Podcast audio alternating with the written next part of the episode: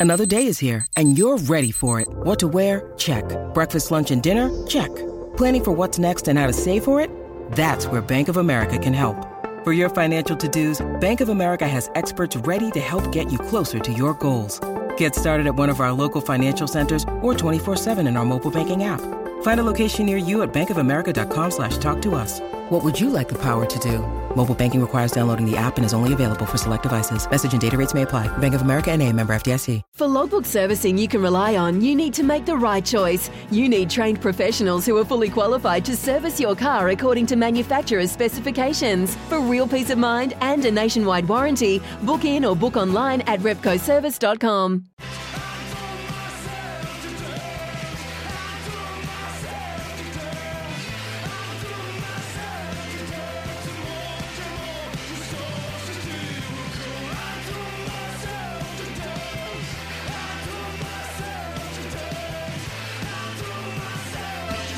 Sporting Capital with Sam Hargreaves on SEN.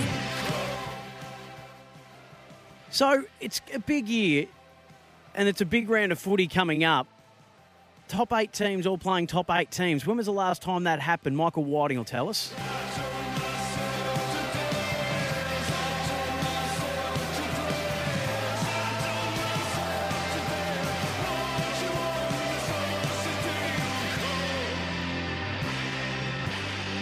Ah, yes, indeed. Welcome to the Sporting Capital. Great to have you on board. However, you, I hope you've had a great, as day, a good a day as you possibly can. However, you've been putting it in, wherever you've been putting it in, it's great to have you on board. However, you're finding us, wherever you're finding us around the SEN network, you can call at any stage on the Harcourts open line. Your move your Harcourts uh, for all things real estate. Speak to Harcourts, by the way, uh, you can text in at any stage zero four double three ninety eight eleven sixteen off the Tempur text. Tempur a mattress like no other. So this round of footy that's coming up this weekend, we're all very excited. Um, and after now that we've been able to move past, and by the way, if you still want to ring up and talk about um, Jordan DeGoey or Jack Ginnivan or um, uh, Isaac Quaynor, you are more than welcome. But as we look ahead to a round of footy that we're all just rubbing our hands together in eager anticipation of. I was driving away from the, the studio last night thinking, I wonder when the last time was that all top eight teams played another top eight team. Well, as luck would have it, Michael Whiting from AFL.com.au has written an article about it today. So we're going to relive some of those rounds and find out just how many times this has happened uh, in the AFL era. So looking forward to catching up with Michael Whiting, especially uh, given that some of the games, when we look back on, um, had a big say in the outcome of the season and then what was to come come the pointy end of it. So looking forward to having that chat. Footy Tinder's back for uh, another week. Uh, Jordan Canellis is going to come in and set the footy Tinder table. You can do some swiping, 1300 736 736 uh, or 0433 98 11 16. You can swipe uh, as well. Uh, a few people asking um, about the chat that we had uh, in the Macca's run. Uh, grab the one and only Big Mac at Macca's today um, with Associate Professor uh, at Austin Health, a leading endocrinologist, Ada Cheung, in regards to FINA's decision to ban trans women. Uh, and also International Rugby League are doing the same thing today. There's um, reports that um, International Athletics are looking at possibly doing the same thing. So there's a few texts asking some questions of Ada Cheung. Um, she's no longer with us uh, on the phone, but if you wanted to hear that chat again because there's a lot of information in it and that of a scientific nature. I'm still trying to wrap my head around parts of it as well, but we'll have it up on the podcast, sen.com.au. Uh, um, and for the couple of people that, uh, as I said before, in this conversation that is complex, um, there is nuance, there are actual human beings, involved in it, and no one gets anywhere in a conversation uh, uh, of sensitive conversations of sensitive nature by being at the extreme of either end. So if you're cracking it about me not reading out your abusive garbage, um, that's why I'm not reading it out because you're not helping anybody. It's not serving any purpose. So I am going to want to try and get through some of those texts when we can because there's people making considered thought uh, for and against as we debate this you know, what's come down to uh, the ideas of inclusion and fairness and the science in and around that. Um, it's new terrain. um, that we're navigating here. But for some people, it's terrain that they've been trying to navigate for their whole lives. So there's a way to have the chat. So if you're carrying on, and you can just you can keep carrying on uh, in your own time. You're not helping anybody in this space, um, and there's certainly no agenda in any way, shape, or form either. Hey, the big news that I just I just got the chance to squeeze in a little earlier: um, basketball bombshell, the goat, Mount Rushmore. And you look if you t- think of t- think of Australian basketball, Mount Rushmore. You, have got to have Andrew Gaze, I reckon. You've got to have Paddy Mills, I reckon. Um, you, have got to have. Um, oh, I've just had a mental blank. I've just had a mental blank. The bloke won three championships with the Chicago. You've got to have um, Luke Longley. What happened to my brain? Um, Luke Longley's got to be on there. Lauren Jackson absolutely has to be on there. And exciting news: nine years after playing her last international game, Lauren Jackson's going to come out of retirement to join the Opals World Cup squad. The World Cup happening in Sydney a little later on uh, this year. Uh, that is huge. She's been playing Siebel, uh, second division um, basketball uh, in terms of uh, the Australian standard, uh, and she's been dominating that. So that is very, very exciting. Um, Jordan Canellis, are you ready to do some uh, footy tinder? What microphone are you on there? Number three, three righto. Here we go. JK, hello. Hello, how are we? Uh, very good, thanks. Let me uh, just play the little opener so we know what's what. On the sporting capital, it's time to start swiping with Footy Tinder. Uh, Jordan Canellis, this is where you're going to give me some of the biggest statements that have been made by some of the biggest names in the game, or throw up um, certain propositions to me, and I'm going to swipe left. If I disagree, I'm going to swipe right. If I agree, you can play along at home, 0433 98 11 16, or you can call 1300 736 736.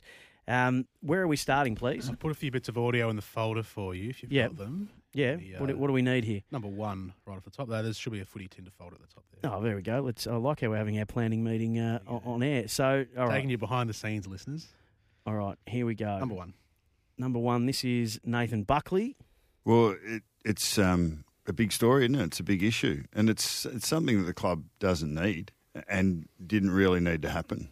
But there's there's been some choices that have been made that have made it put, popped out the surface. There's video evidence. There's people speculating on this, that, and the other, whether it's right, whether it's wrong, and it's a bit of a recidivist situation Yeah. where you get, caught in the same cycle in the same situation, which is unfortunate. Um, the club have got a little bit of work to do. It needs to be open. It needs to be addressed, but the organisation is what needs to make its call on what's acceptable. So I want to focus more on the, the front part of what Nathan Buckley said. Uh, swiping left or right, Jordan DeGoey made more wrong decisions than than okay decisions.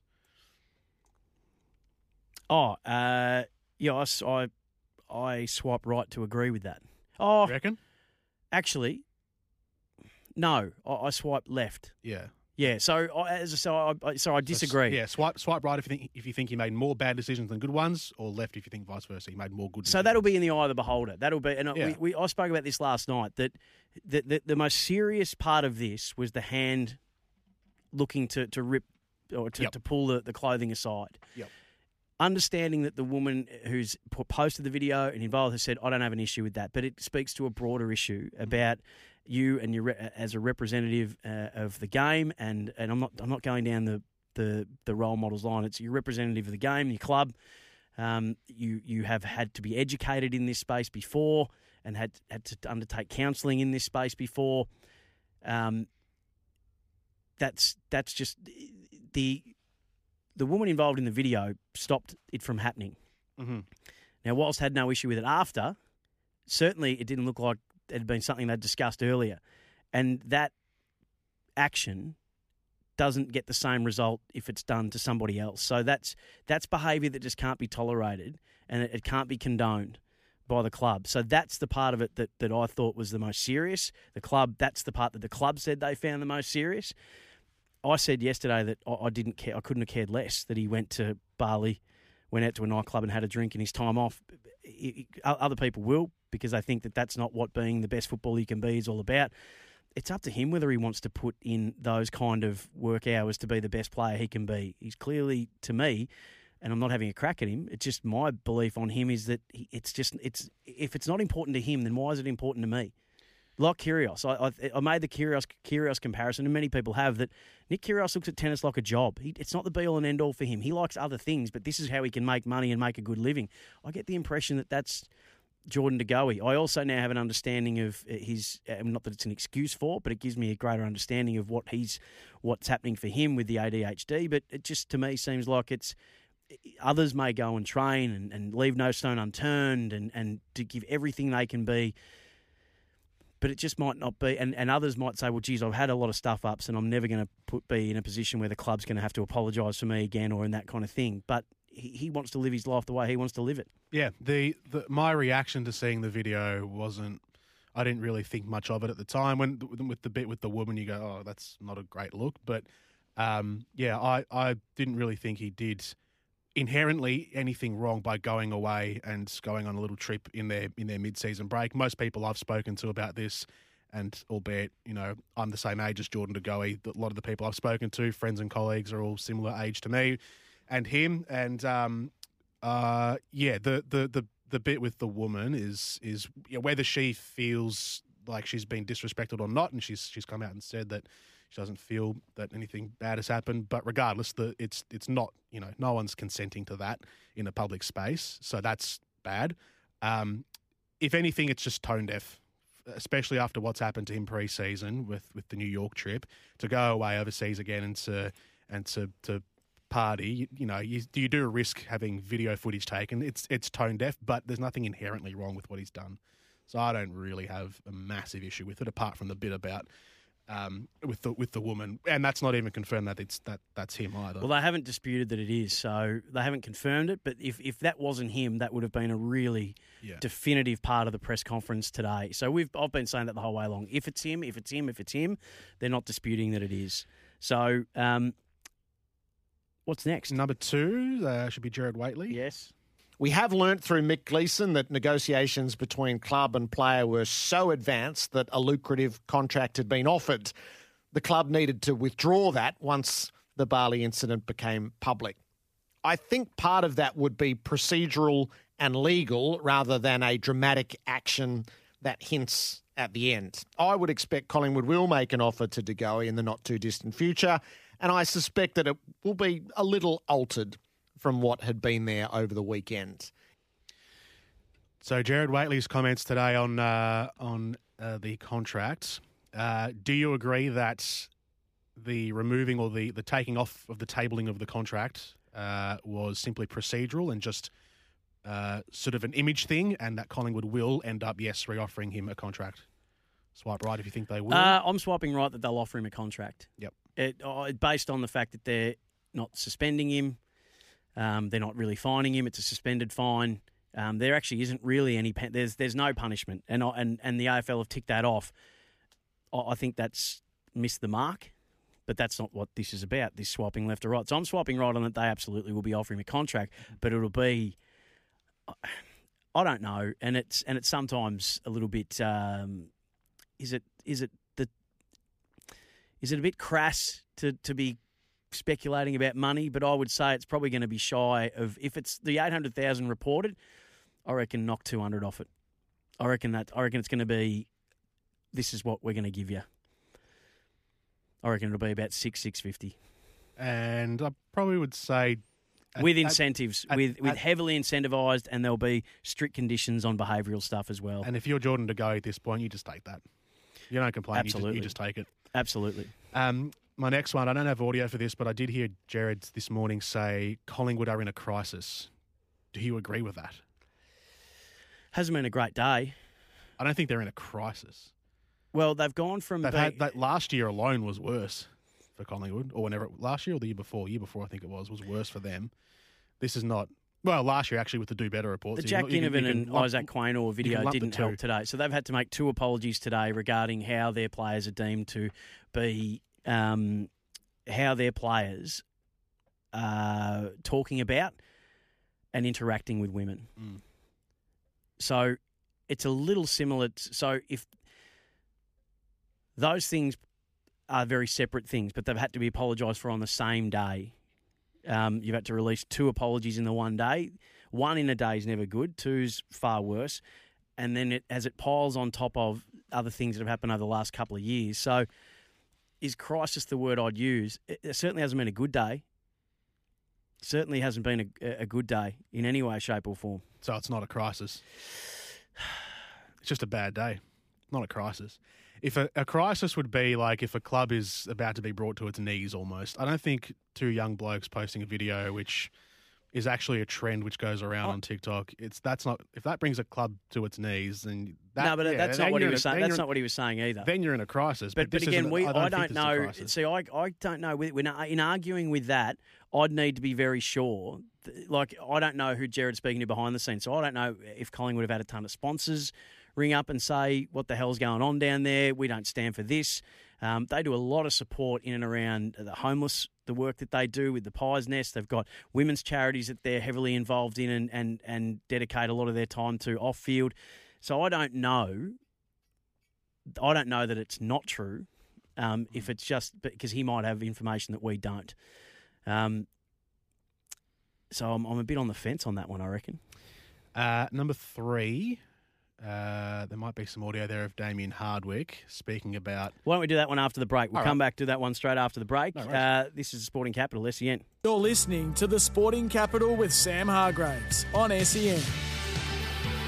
Uh, we're playing a bit of footy tinder before Michael Whiting, AFL.com.au, joins us. We'll go down memory lane, find out the last time that all top eight teams uh, played another top eight team, how many times it's happened in the AFL era. Jordan Canellis, uh, where are we going to next with footy tinder? Let's go to Tasmania and hear what uh, Hutchie's thoughts were on footy classified last night. Quick one. Uh, why do they even get a vote? I understand they have an opinion. That's fair. But why do they get a vote? Why are we. The sceptics would say that um, is the AFL setting it up to fail. Yep. I don't believe it. I'm, I'm confident that Gillon McLachlan wants this to work, even though I think Yep. there are two deals, a 19th team and a relocated or joint venture team. But I, I, I can't understand why he's consulting so That's heavily. a, that's a structural flaw in the. with, in the with commission. They've got to GWS and the. Gold Coast, it didn't happen. It was just Yeah. put to the presidents in a meeting and That's how it should be, shouldn't it? Uh, you're The, the, the you're the commissioner, AFL. the commissioner paid to do a job. Yeah, do They- your job. Uh, it's a flaw in the system. They're talking about the club presidents there. Should the club presidents have a say, have a vote on whether Tasmania gets a team in the AFL or not? super like, super like on that from Hutchie. You're clearly seeing self interest and nest feathering and worrying about own backyards rather than legacy, greater good of the game, its future moving forward, uh, saving the code in a in a traditional football state, and the the, the clubs are answerable to members. Well, they're supposed to be. Mm. So I'm curious, and I think Jerry Whateley's asked this question as well have you canvassed every member? Have you put out a ballot to them to say, are you for or against? And then we will speak on behalf of you? I don't think that's been done.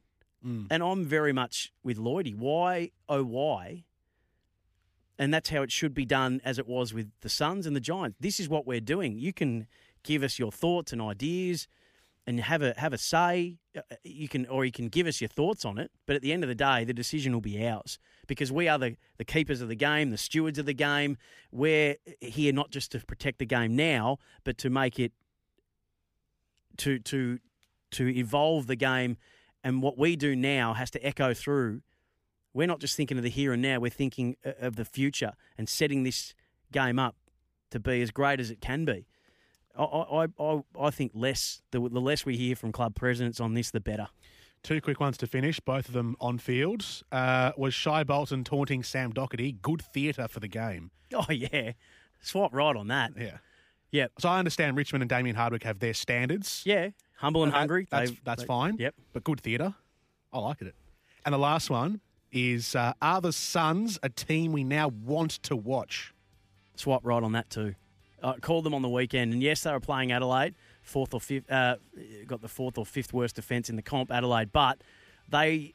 For the first time that I can remember, I was able to describe them as looking dangerous. Mm. The, that small forward line that they've got up, got set up with, with Ainsworth and Rankine, and then Jeffrey, the two keys in Casboult and um, Chol, and geez, wait till they get King back. Yeah, they they are. They're they're actually uh, worth the watch. The Suns. Good hustle, Sammy. Thank you, mate. Uh, that's Footy Tinder. You can swipe left or right. Give us your thoughts on that. Uh, Michael Whiting to join us after this. You're listening to the Sporting Capital with Sam Hargreaves on SEN.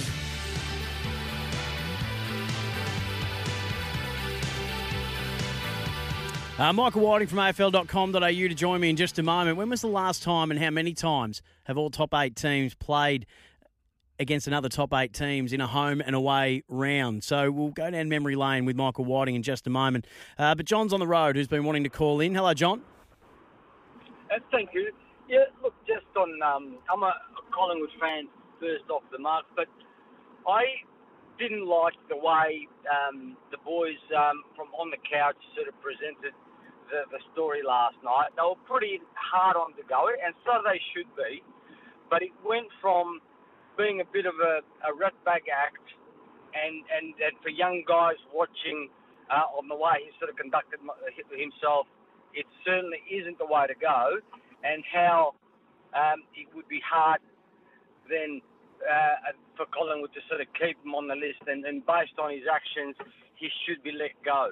Uh, soon after that, it, it turned very quickly when uh, Ralphie and uh, and Revolt um, suggested that you know as a second chance or perhaps a third chance in relation to De Goey, how good it would be for a club like St Kilda to actually take somebody like that on, try and reform the individual, and obviously you know put some work in there because it would be they're in a window of opportunity and perhaps he would help them win the flag.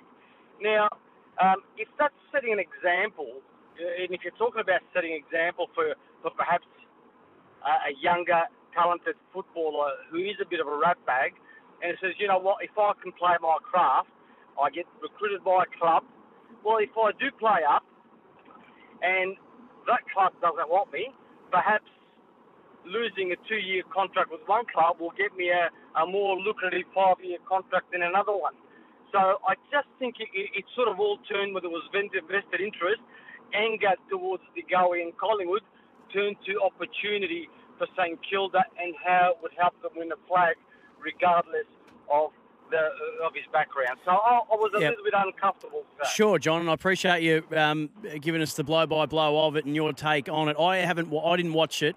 Uh, obviously, I was here last night and I haven't, chan- hadn't, haven't had a chance to catch up on it. Um, there might, and I, so I can't speak on those guys' behalf. So I really haven't seen it to get the tone of it. Um, from what you're saying, I hear what you're talking about. There may be a line of thinking there, John, that that it's gone as far as it can go at Collingwood. That whatever they've been trying to do with you know the, the patience that they've had and and the um, you know the the support they've given um, for the for the for the incidents that have occurred along the way, maybe what they're saying is it's come to an end. It, that their view is that maybe you cut your losses if you're Collingwood, but maybe they just don't think that Jordan De Goey should be thrown on a scrap heap and never to be playing again. Maybe they're just suggesting that he might get it might give him the wake up call that he needs. Again, I don't know because I didn't see it. Might just be that they're talking about the wake up call that, that he could get from that with Collingwood saying, hey, let's just go our separate ways. And then at another club, he might go, well, geez, I, I just can't afford for that to happen again. So it might be a way to, to refocus yourself and that at another club, in another environment, and after a bit of a kick up the pants like that, that that it uh, that it might be beneficial for him as well. I don't know that because I didn't hear it, but that's a possibility, John. So I don't think they. It doesn't sound like they were deliberately trying to contradict themselves. It just might mean that you know what's not working at Collingwood might work somewhere else. Who knows? Uh, but I will go and check it out. Hey, um, we can't wait for this round of footy. All top eight teams playing another top eight team. It starts on Thursday night with the Lions uh, at the MCG against the D. So it is 2v1 at the MCG on Thursday. You've got Saturday, Carlton in fifth, hosting Freo in third at Marvel. You've got Geelong fourth, Richmond sixth at the MCG. Then you've got Sydney in seventh at home to St Kilda in eighth. And then there's some other teams that are in and around the mark who have got big games as well against tough opponents. So um, I was actually driving home last night And I thought I might have to go hit up the Swamp Thing to find out how many times this has happened. And then lo and behold, there's Michael Whiting, who's a very good man uh, at afl.com.au and a very, very good writer and journalist who's done exactly that. He's gone and researched the whole bloody thing for us. So I thought, well, let's get Fish on. Uh, Michael, hello to you. Hey, Sam. How are you? Mate, good to chat to you again. Yeah, likewise, mate. How you going? I'm really good. So talk us through this this is I, I, I, can't remember the last time I was this excited about a home and away round of footy, and that's the general feeling of everybody that texts in. Um, especially given that most of our conversations this week haven't been able to be about footy. Um, so now that there is great footy this weekend, when's the last time this has happened, and how many times has it happened? So good, isn't it, mate? Look, I've got to. I'd love to take credit and pretend that I trawled back through the last 30 years myself, but we've got to give credit to Swamp here, actually. he, he did the research for us. and He's a, I he's a ripper, isn't he? He's a, he's a guru, and I just took it a step further. So it's happened five times in the AFL era. Well, this will be the fifth time, sorry, in the AFL era. It's happened four times previously, so pretty rare. Hasn't happened for almost 10 years. I think the last time was around 17, 2012 was the last time every team in the top eight played an, another team in the top eight. So, yeah, pretty rare. Can't wait for this weekend. I think the combination of the great games and the fact we've had the three three um, weeks of bye rounds, I guess you'd call it, which sort of takes a little sting out of the season. So I think we're all excited to see footy again and to have the draw fall the way it has. Super exciting, mate. Cannot wait for it. So the four previous occasions when they've all squared off, um, round eleven ninety five um, there was round seven in 08. You mentioned round 17 in 2012 and memorable matches all ensued. But there was a year that you wanted to focus on specifically, mm. and I'm really glad you did because the, there was there's a couple of games in that that ended up being very very telling towards what unfolded at the pointy end of the season. Where do you want to start?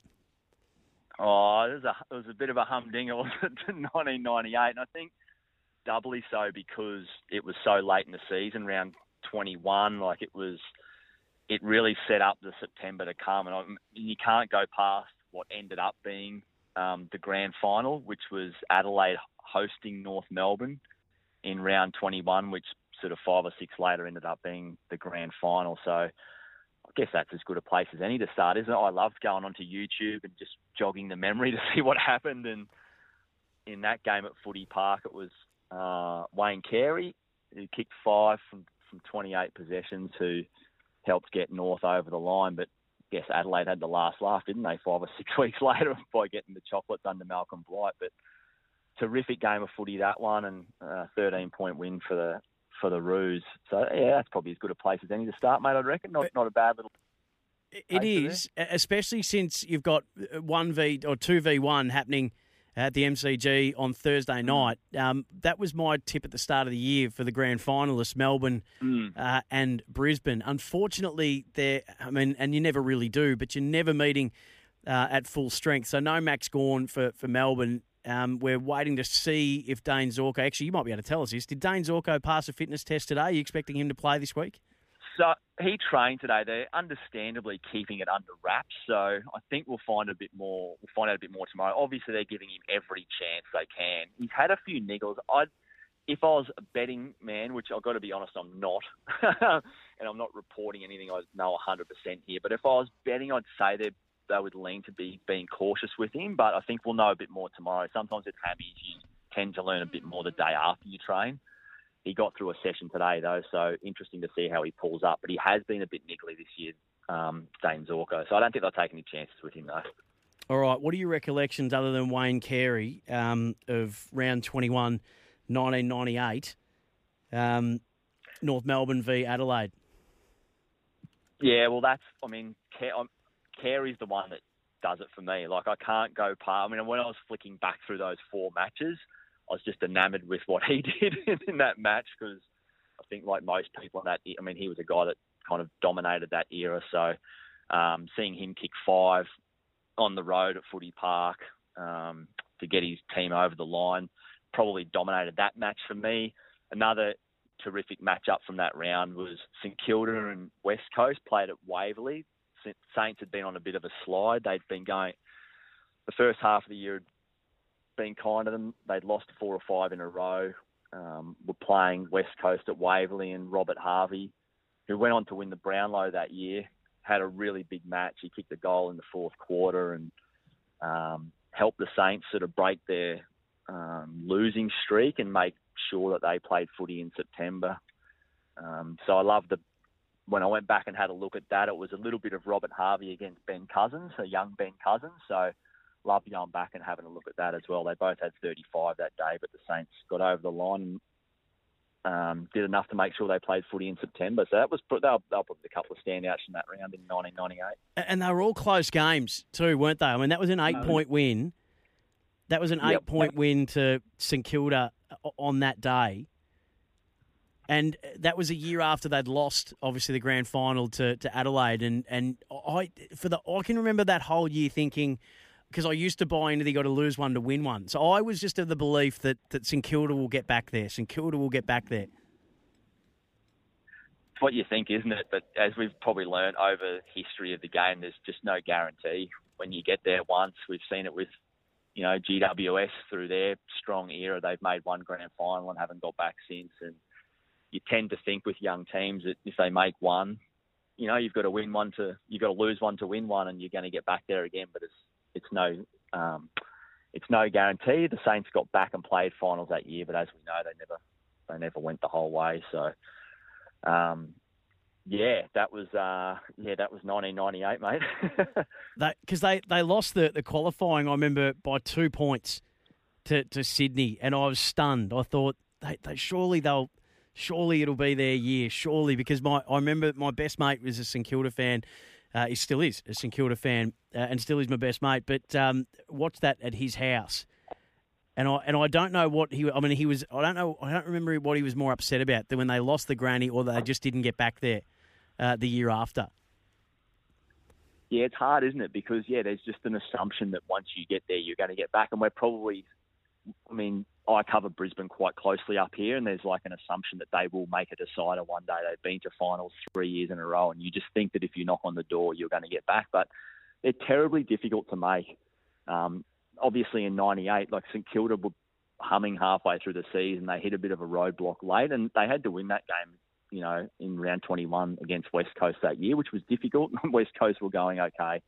They had to do that just to get back into the finals, and as you said, lost a qualifying final. So it doesn't always go to script, and I think we'll see this weekend um, four crucial matches. Now we've still got eight or nine rounds to go, so it's not like wins and losses define seasons and are catastrophic if you lose, but it can set up the back half of your season. A lot of these teams are coming off buys, and it can start setting the tone. And we know how close that ladder is. You, obviously, we've got the top eight teams playing each other, but we've got 11 and 11 playing 12 with Port Adelaide and Gold Coast, and uh, I think you know um, Western Bulldogs playing Hawthorn 10 versus 30. Like they're very close fixtures, and um, we haven't always been blessed when we've had these top eight um, teams all playing each other over history. Those four seasons where they've bumped into each other, they haven't always been close games aside from that 1998 season, but. Um, it, it can help set up the back half of your year, what we see this weekend. Um, do you buy into, in all your time covering footy, speaking to Michael Whiting from AFL.com.au, um, this is just going to be uh, the sixth time, was it fifth or sixth, Michael, that all top eight teams Fifth. are playing another Fifth time. fifth time that all top eight teams are playing another top eight team in a, in a home and away round. Do you buy into the idea that maybe the there's a, there's an old saying that uh, with comedians or, or or tipsters, are you going to bring the A grade material? Uh, are you going to bring give us your A set if you've got a tipster that you might get a few horse racing tips off? Eh, Am I getting your A set or your B set? And sometimes comedians when they do a you know they're just going around doing the circuit. Are you, are you giving me your best material or stuff that you're just working on? So. Uh, is the idea that there's some coaches that'll still keep a little bit of powder dry? There was thoughts that maybe Ross Lyon was a little bit like that when it started to get later in the season uh, and and coming up against another contender. Would you show all of what you had? Yeah, I think it's different strokes for different folks, really, Sam. Like, I think of, um, you look at each case individually. I think Melbourne would be pretty keen to win. They're obviously without, you know, their captain and one of the most influential players in the comp in Max Gawn, but they've lost three in a row. They'll be pretty keen to win. I don't think they'll be hiding a ton. Same token, I think Brisbane won't be hiding much either. I don't think Chris Fagan's trying to keep too much up his sleeve at this stage. Brisbane wants to win on the MCG. They haven't done it for eight years. The last time the club won there was 2014, and some of that's lack of opportunity. They haven't played there too often. But I don't think they've got a lot to hide.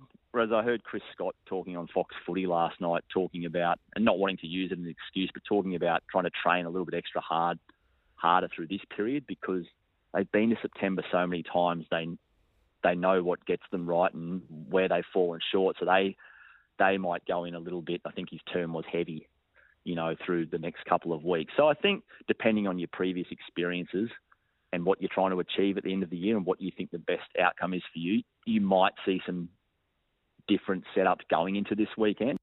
Every team wants to win, though. You know, there's a chance that you'll face these teams in September, and we know that teams like any little psychological edge they can get. So I think generally they'll be trying to take their own material. Just going back to um, when when this has happened before, it didn't really tell us a whole heap, did it? When when the when the two Hmm. teams met, it didn't really dictate or define what was to come later on. I mean, the Bulldogs made that prelim, of course, and um, it's not one that they like getting brought up. What happened in the 1998 prelim um, after what had happened the year before in the 1997 prelim, but they got flogged by um, Adelaide and um, Essendon um, in that year had a had a good win, but it, it didn't really do anything and tell us anything. So, how much do we take out of the results that come from this week, or should we just stop trying to find? You know that the, the the answers to questions that aren't answerable, and just enjoy that this is going to be a great round of footy. That's the way I look at it, Sam. I think you just enjoy it for what it is. Like I had a look back at those previous four rounds where it's happened out of curiosity, almost as a walk down memory lane. Let's let's have a look at Gary Ablett in 1995 or Wayne Carey in 1998 or Robert Harvey in 1998. For me, it was just a great excuse to go and have a look have a look down memory lane and use it as an um, to show what had happened previously when top eight teams would all run into each other. But as for this year, how often do we get to finals and look back to round 14 or 15? we, we don't look back that often. We're looking back at the previous three or four weeks, or we might occasionally look back at when the teams met earlier in the year, but we're more influenced by recent form, what's happened in the two or three weeks running into the final. So I, for me, it's more of a let's see where these teams are at. Take it with a grain of salt, but let's just enjoy the footy. We've got four Yep. great games this weekend. Um, we'll learn a little bit about each team, but it won't instruct us as to where they are in terms of what will happen at the end of September. Unless a coach does something that unlocks something that we previously didn't re- didn't know, um, then yep. Then I, I think yeah, you- you're probably right that we're, it's probably not going to have a, too many light bulb moments in it, but hopefully it's going to be very very uh, entertaining. And as we're seeing, coaches you know back then were able to flip the script when it came to finals, uh, especially Malcolm Blight when it came to North Melbourne. Um, Mm. and I'm sure that, and, and in this day and age, with coaches being and their coaching staff being so tactically minded and sound, um, they're going to be looking forward to what they can learn and then what they can learn about themselves just as much as they're looking forward to what they can learn about the opposition. So let's get, let- let's you and I put our, plant a flag in the ground now and, and, and do a tip for these. So Melbourne, Brisbane, MCG, Thursday night. I, I think Brisbane. Me too. I mean, I'm, I might be a little. Um, I don't know if bias is the right word. I cover No. them a lot closer, obviously. I just think it's a great opportunity for Brisbane without Max Gawn. I mean, even if Brisbane win, we might not learn a ton from it, but you talk about things that might be instructional late in the year. I think seeing um, Brisbane's three tall forwards in Daniher, McStay, and Hipwood, I'm really fascinated to see how they go against a Melbourne team that'll have May coming back with a point to prove, and Lever and Petty. Lever, and I'm Yep. I'm fascinated by that matchup, and that 100%. might teach us something for later in the year. So yeah, I'll- just lean towards Brisbane. Uh, of the other ones, Carlton and Freo. Oh, mate, I, I, I love Fremantle. I'm so taken by Fremantle. Um, uh, the poor old Blues, their defensive end of the ground, I think it might just be a, a bridge too far. Um, Yeah. Against uh, The only thing that might help them is that. Obviously the rain helped them not concede as many marks inside 50 from the weight of inside 50s that Richmond put on them. Um, but Fremantle aren't as potent in the key forward stakes, so that might not hamper them as much. But I still think Freo get the win. Just quickly, because we're running out of time here, Fish. Um, what about Cats and Tigers, MCG? Mate, potentially the match of the round, mate. Yeah. I'm I'm going to Tigers. I think they're in great form. I think they're showing some real stuff that we've seen in their premiership years. That forward half pressure. I'm just leaning to the Tigers. Cats for me. Uh, Swans and Saints. Swans. I've got this. Um, I don't know. It's not a. It's not a fascination with them. I've got maybe an over the top opinion of them. I really rate the Swans, and I, Yeah. Keep getting surprised when they stumble. So Me too, mate. The Swans, but Uh, not with much confidence. no, so we've only got one different there. Hey, thanks so much for that. Memory lane is always great uh, fun. Thanks very much for uh, helping us out with it. Anytime, mate. Michael Whiting from AFL.com.au will wrap up the hour after this. You're listening to the Sporting Capital with Sam Hargreaves on SEN. Uh, fourth one day between Sri Lanka and Australia. Australia won the toss, elected to bowl. Three for 37, Sri Lanka um, into the 12th over. Uh, Dickwella stumped Carey, bowled Maxwell for one. Uh, Pathum Nissanka, uh, Pathum Nissanka caught Carey, bowled Marsh for 13. Uh, Mendis bowled Pat Cummins for 14. De Silva is six not out, and Asalanka is three not out. Uh, Cummins figures one for three off his three overs. So the run rate at the moment, 3.26. So the Aussies uh, looking well on top in that uh, fourth one day international in Sri Lanka. Um, the Australia A game is happening at the moment. Um, Sri Lanka A uh, in the tea break. Um, it's the second four day match. First day, Sri Lanka five for 201. Steketee has three out of the five wickets. Hardy and Boland uh, the other wicket takers for Australia A. Uh, future stars up next. Stick around, myself and Pickers, Matt Rendell, our special guest. Carnival time. North Melbourne now with Horne-Francis. Here he is, the young man, the gun.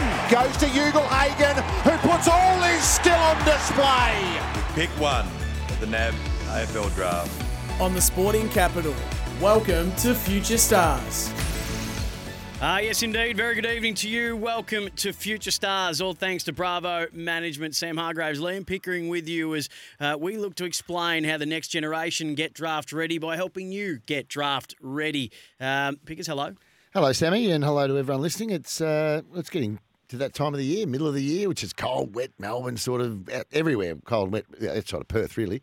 Although it's even been a bit wet, but this means that this time of the year means carnival time, which means all the juniors are coming through, and then of course what it means in a couple of weeks, it means the under 16s, and that's in a warmer climate.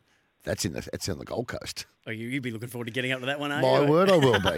yes. So anyway, we're, Yeah. we're freezing cold here and wet and heavy grounds, but yeah, there's been some good footy getting played at the moment by these young fellas. Yeah, so it's one of the, the it's one of the uh, the dates on the calendar we had circled for the under eighteen championships to start, and you know going all the way back to the Teal Cup and beyond. I mean, it's really sort of separated. Uh, the best from the best, and we get a glimpse of uh, who these uh, future stars might be, putting them up against the very best around the country. And it started uh, on the weekend with the South Australia taking on the Allies, a 37 point win to South Australia to kick off the carnival. Um, and a man who knows, I reckon, South Australian talent, also Australian talent, better than most. He's been a, a long time scout, recruiter, list manager for many clubs uh, in his AFL career. Former All Australian ruckman, by the way, uh, the West Torrens' favourite son, um, or one of them. Matt Rendell, hello, mate. G'day, Sam. Pickers. How you going, fellas? We're, we're going well, um, big fella. Uh, did you get a look at the game on the weekend? SA and uh, I did watch it. Yeah, a little bit classy, weren't they? Yeah, I did watch it. Um, look, it was a it was at my old stamping ground, Severton Oval. Although the commentator was calling it the Barton until half time, and then uh, changed to Severton.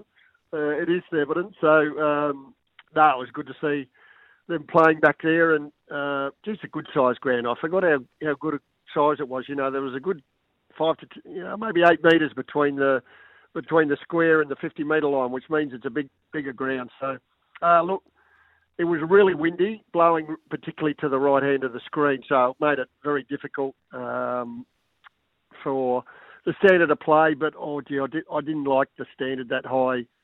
Pickers and, and Sam, I thought it was a little bit disappointing. Um, first time I've seen a lot of these players, especially the uh, Allies blokes. Haven't seen him, but I was particularly interested to watch a few of the South Australians. So Harry Lemmey, uh, touted as being, uh, you know, top five in this draft, 200 plus centimetre key forward, more so than a ruck. Um, well, I thought he got beaten pretty comprehensively. Now I think it was by because I didn't write anything down. It was either uh, it was a Sydney Swans academy player, Will Edwards, or uh, who have we else, uh, or uh, Christian Webster. I think it was Christian Webster.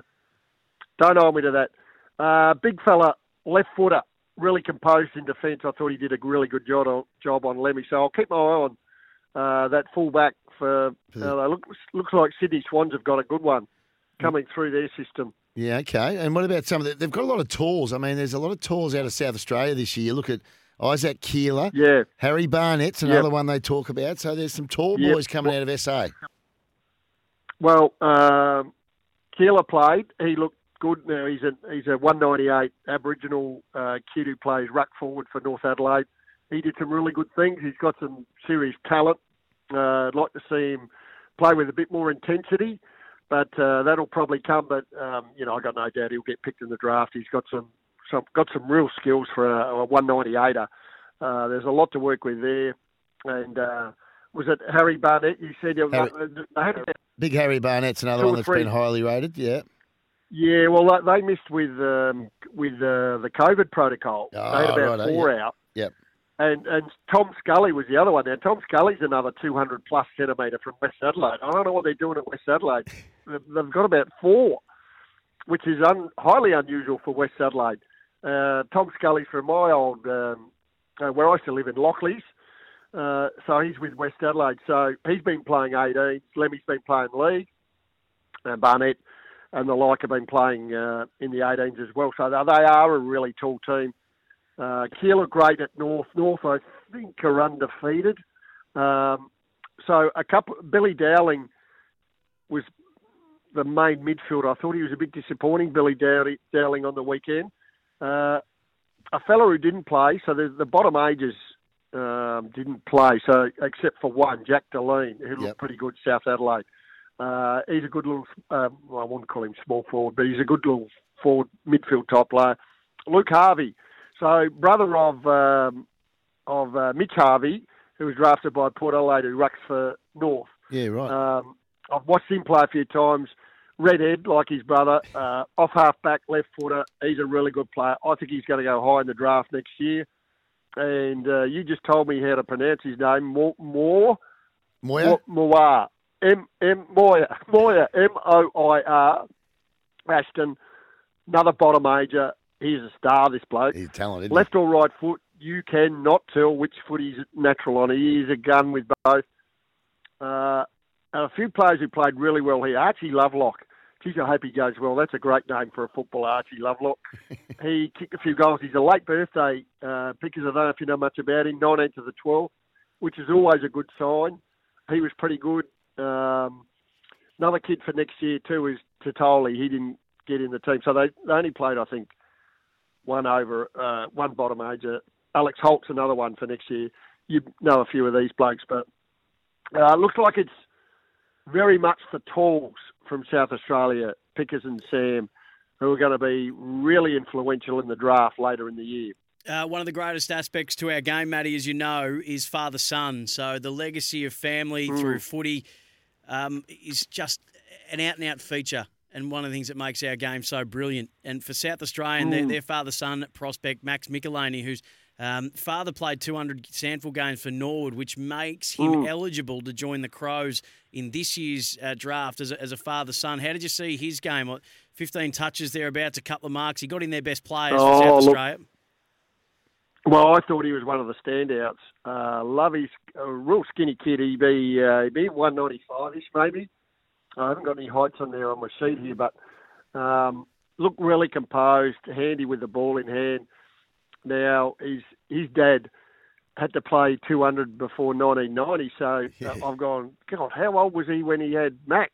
uh, so I looked it up. He's 66, so he was 48 when he had An afterthought. when he had Max, and so this is an absolute bonus for the Crows. So I'll tell you a little story for the uh, the punters out there who don't know. So originally, when the Crows came in, that you had to play 250 games of SANFL to qualify for father son, um, which put uh, at the time uh, two and a half games, two and a half SANFL games for every one VFL game so, uh, so unfortunately for the Crows, uh, Kane and Chad Cornes' dad, Graham Cornes, played played 246, I reckon. so they would have both been Crows players, bar for four games. And here's another kicker for the Crows. Um, they changed it because they blued. But obviously, the Crows and Port blued about the 250. So they changed it to 200. And um, Bryce Gibbs' dad, um, oh, eludes me what his first name is. Uh, I can't remember off the top of my head. Played at 195. so Bryce Gibbs could have been a crow bar for five more games as well. Gee, I but Max Michalanney, his dad played 216. Jimmy Michalanney, I remember him, played against him. Um, so he played 216, so he qualified. So, and he looks a real prospect for me. Uh, I'm hearing could be a top 15 pick. There you go. So that's one to keep an eye on for the Crows fans.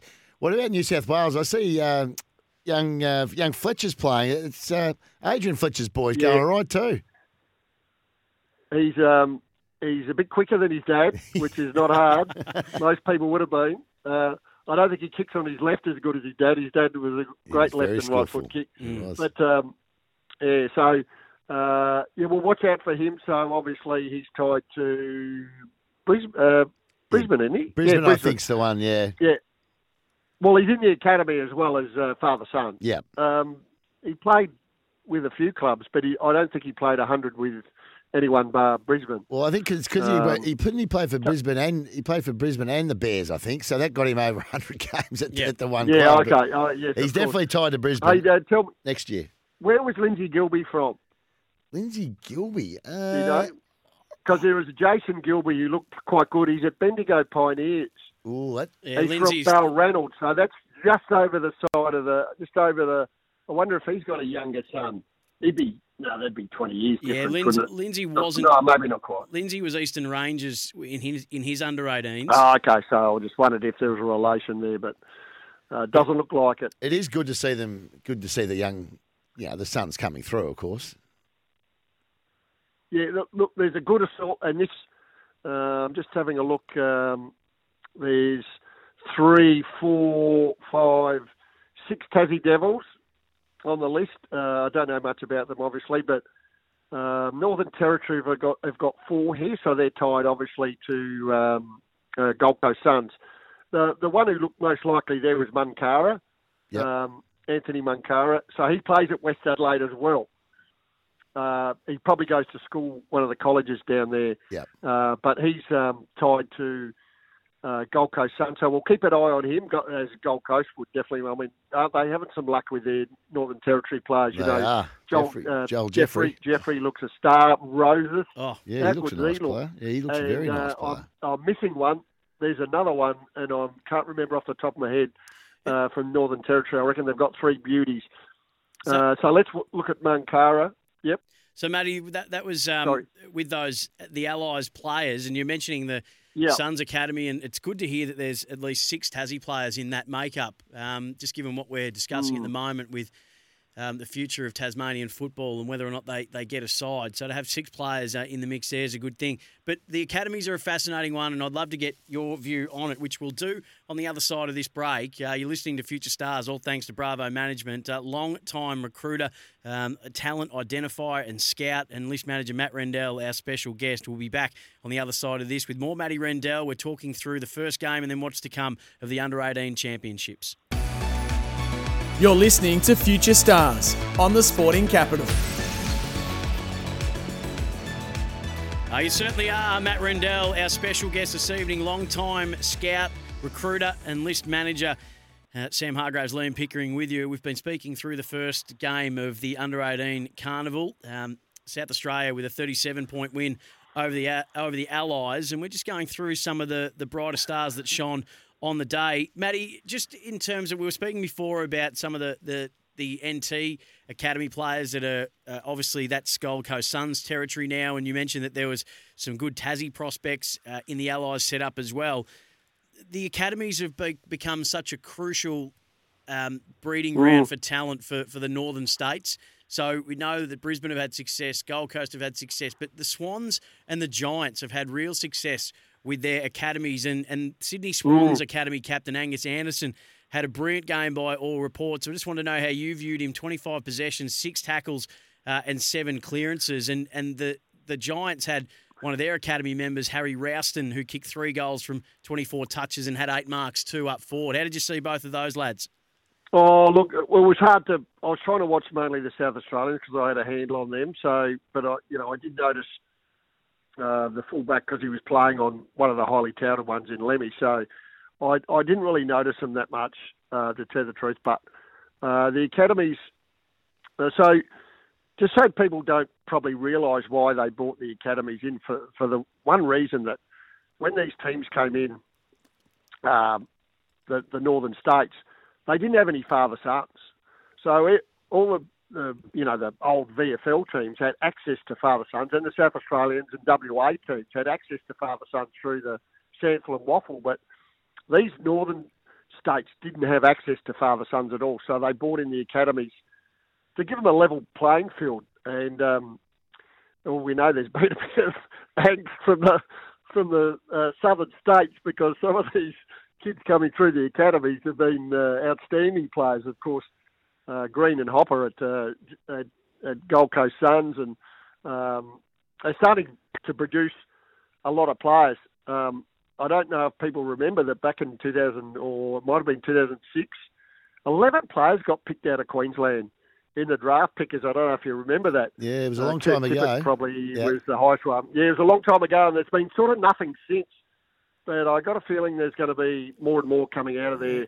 Hipwood, Harris Um, Andrews. Good numbers from Gold. Coast and Brisbane. Yeah, yeah. So um, The good thing you know, about that, though, Matty, is that keep- mm. the good thing about that, though, is and, and and what I heard a great example of how effective it's being, and you know, with what the Suns are doing up there, the academy as well, and having a clearly defined pathway for local kids up there. I heard a bloke jump on the radio the other day and say that he's uh, involved with Aspley um, up there in, in Queensland, and they've got 600 juniors. 600 juniors. Um, That's As- brilliant.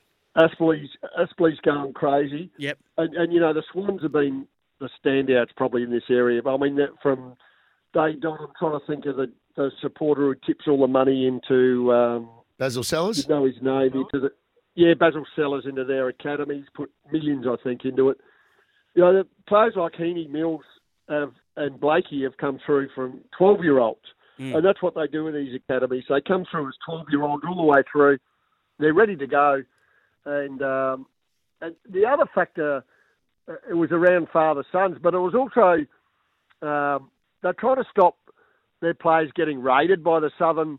So out of the draft, all the draftees are coming from Victoria. We know there's 60% plus uh, that get picked. So, you know, any good ones, the Victorian teams are trying to get them back straight away after two years. So if you've got a if you can get quite a few of your team that are that are local, they'll want to stay where they are. They don't want to leave and go down to Melbourne. They're very happy playing in Sydney and that. I know a few have left, but it's really for opportunity more than anything. So you know, it's just it's to stop the raiding of uh, of their clubs, GWS in particular, uh, Gold Coast Suns. Those two teams are getting raided by the Melbourne clubs, so they can build their own uh, local team. Really. You uh, we're talking about Right. father sons academies, how important they all are. I mean, Mm. one player who is going to be very, very high on the on the draft board come draft night is uh, Marcus Ashcroft's boy, whose father sung obviously to the Lions. Oh, yeah. Uh, he had a reasonable game on the weekend in the NAB league. Just had the fifty-one possessions, so he's go, going along Well, that's okay. Bit to work on. Who'd they play, uh, Pickers? I reckon they played the Jets. I reckon. Uh, okay, so offhand. So I went to the I went to the uh, schoolboys under 15s in Launceston, and uh, back uh, nine, 2019. So he was playing in that, and look, not all the best kids go and play in it because it's got no affiliation with the AFL, and you have to pay to get there yourself or your family, and so it's it's quite expensive, um, especially if it's not played at home. Uh, my son played in it. It was at Down Geelong, which was which Handy. was gold. Um, so there was about 21 kids got picked out of that draft, um, out of that um, South Australian team that year, or out, sorry, out of that um, the schoolboys. But uh, I just I just wrote down straight away. I said this bloke's a standout. It was a standout of the carnival. Uh, Will Ashcroft, and I said I'll be very surprised if he's not number one. So.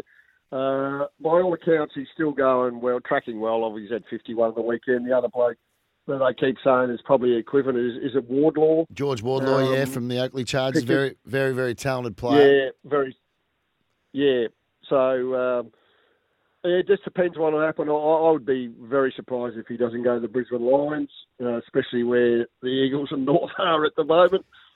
Uh, if he's going to go, I think he'd take the Lions. They're right in the window to be, you know, perfect to for win a flag over the next five five years, wouldn't he? Really? Absolutely. Um, and and um, I don't, you know, probably he slots right into a line spot maybe in a year or two, doesn't he? Yeah, it's exactly where he, he fits.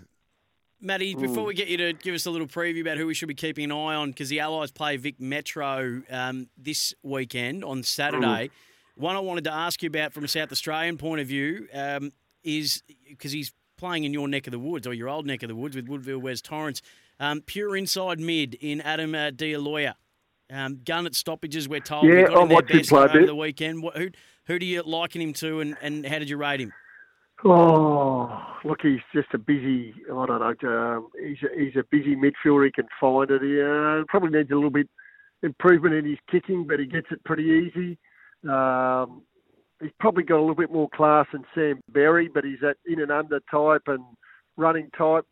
Um, yeah, I would have thought looking at him that someone would take him as a late pick. I think you know what you're going to, or not a late pick, maybe you know second or third round. You know what you're going to get with him. Um, the other interesting one in this game I'll be watching is Alwyn Davey. So I saw him play as a 15 year old. At Geelong, the two brothers play. Their father son, Essendon. uh, Essendon, obviously. Yep. Um, and or both of them look like stars. So uh, the other one, I can't think of his name. He's he's dropped off, but Alwyn's playing. Yep.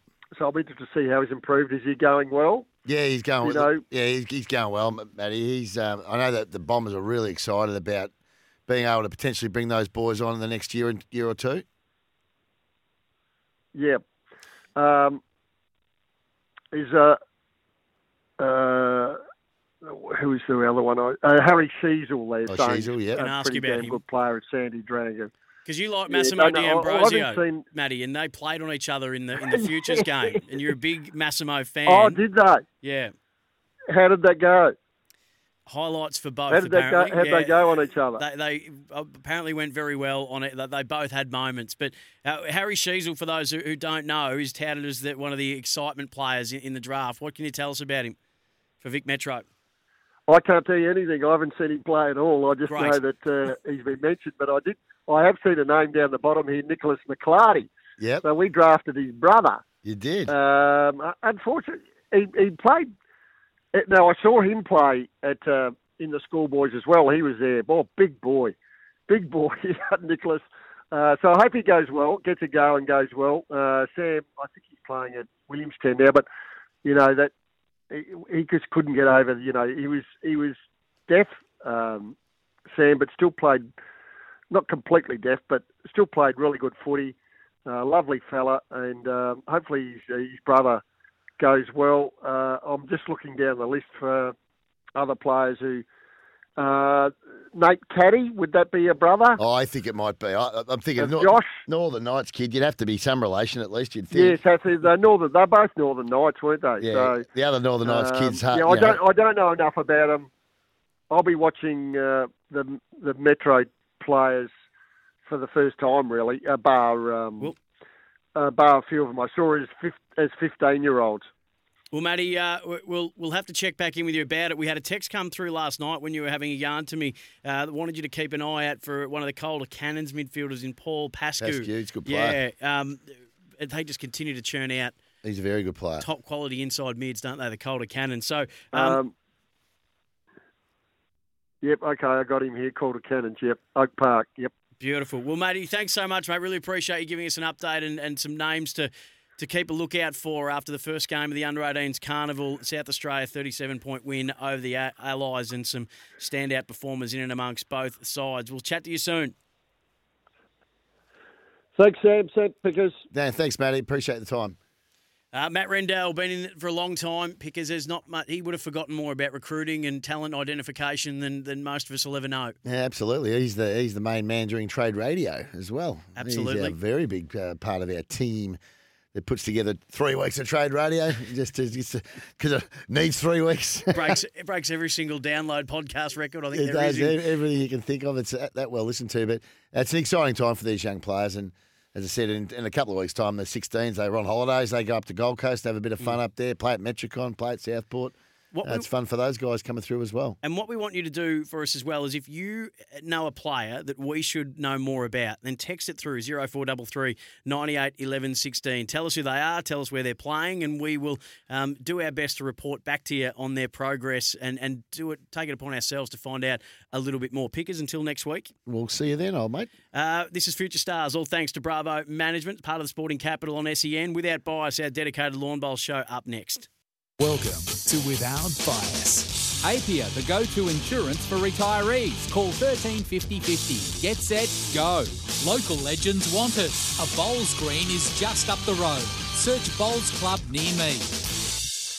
Uh, welcome to Without Bias, our dedicated lawn bowl show, part of the Sporting Capital on SEN, where we dive into the wonderful world of lawn bowls and two very very esteemed guest on the program this evening. I'm talking about Commonwealth Games gold medalists. I'm talking about world champions. I'm talking about two of the best uh, that have ever represented Australia as Jackaroos, and they'll be doing so again next month when Australia heads over to Birmingham to compete in the 2022 Commonwealth Games. So Natasha Van Eldik's going to join me in the second segment of the show. Lynsey Clarke is standing by, ready to roll. Just a quick score in the fourth one-day international between Sri Lanka and Australia.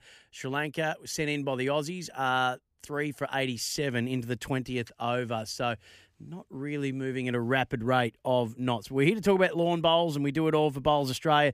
Local legends wanted, search bowls clubs near me, and for APIA, proudly supporting Bowls Australia. So, what a lead up to these Com games uh, our Jackaroos have got. The Australian Open happening day 11.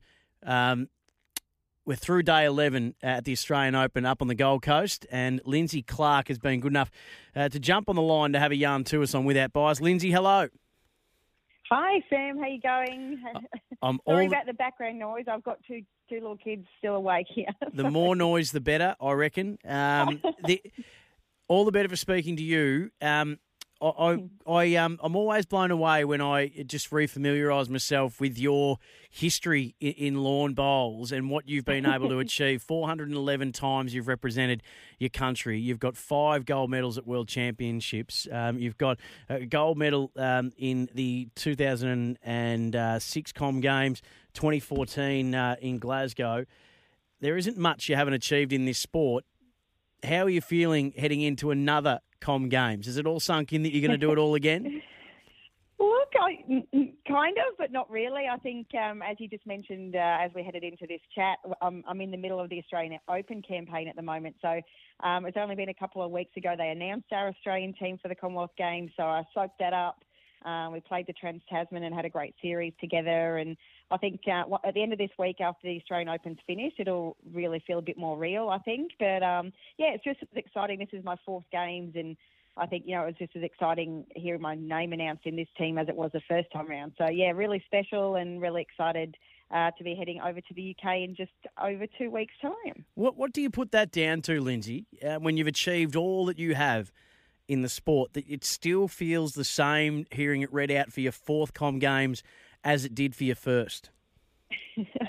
I think it's just the nature of our sport being, um, you know, I, I, it, no no um, selection it's ever guaranteed, I guess, and everybody works so hard to reach.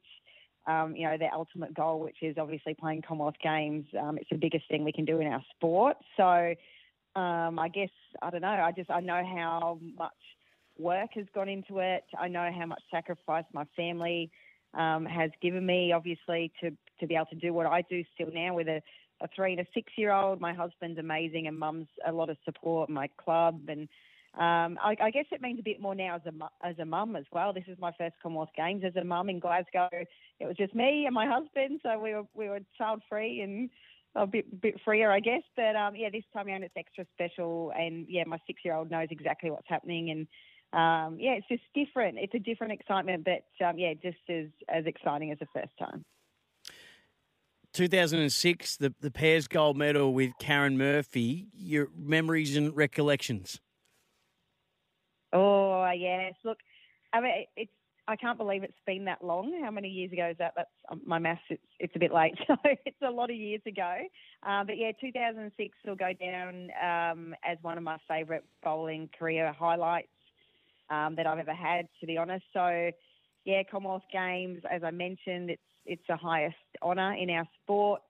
To win gold, it was my first ever Commonwealth Games alongside my idol. I never thought I'd play with her, let alone be best mates with her now sort of 20 years down the track. And uh, yeah, it was just an, an, an epic event. And the opening ceremony at the MCG, there was 90,000 people there. We walked in front of them. Uh, like I, it just feels like yesterday, but it was so long ago. But yeah, it was really special time. And I, I imagine you're feeling like it's a bit of a good luck charm for you to have her within the coaching setup now as she's assistant coach of the Jackaroo. So I'll be right there with you uh, on the plane heading over. Yeah, look, I'm I'm super stoked Kaz is there as a coach, and when she retired, it was very emotional. Uh, she's been with me for my nearly 20 years in the Australian team, and you know, I, at the time I thought that that's kind of the end. But I'm so lucky, and we're yeah really grateful that we've been able to secure her services as a coach. She knows the game inside out. Um, she knows how to play over there in the UK. She knows her opposition.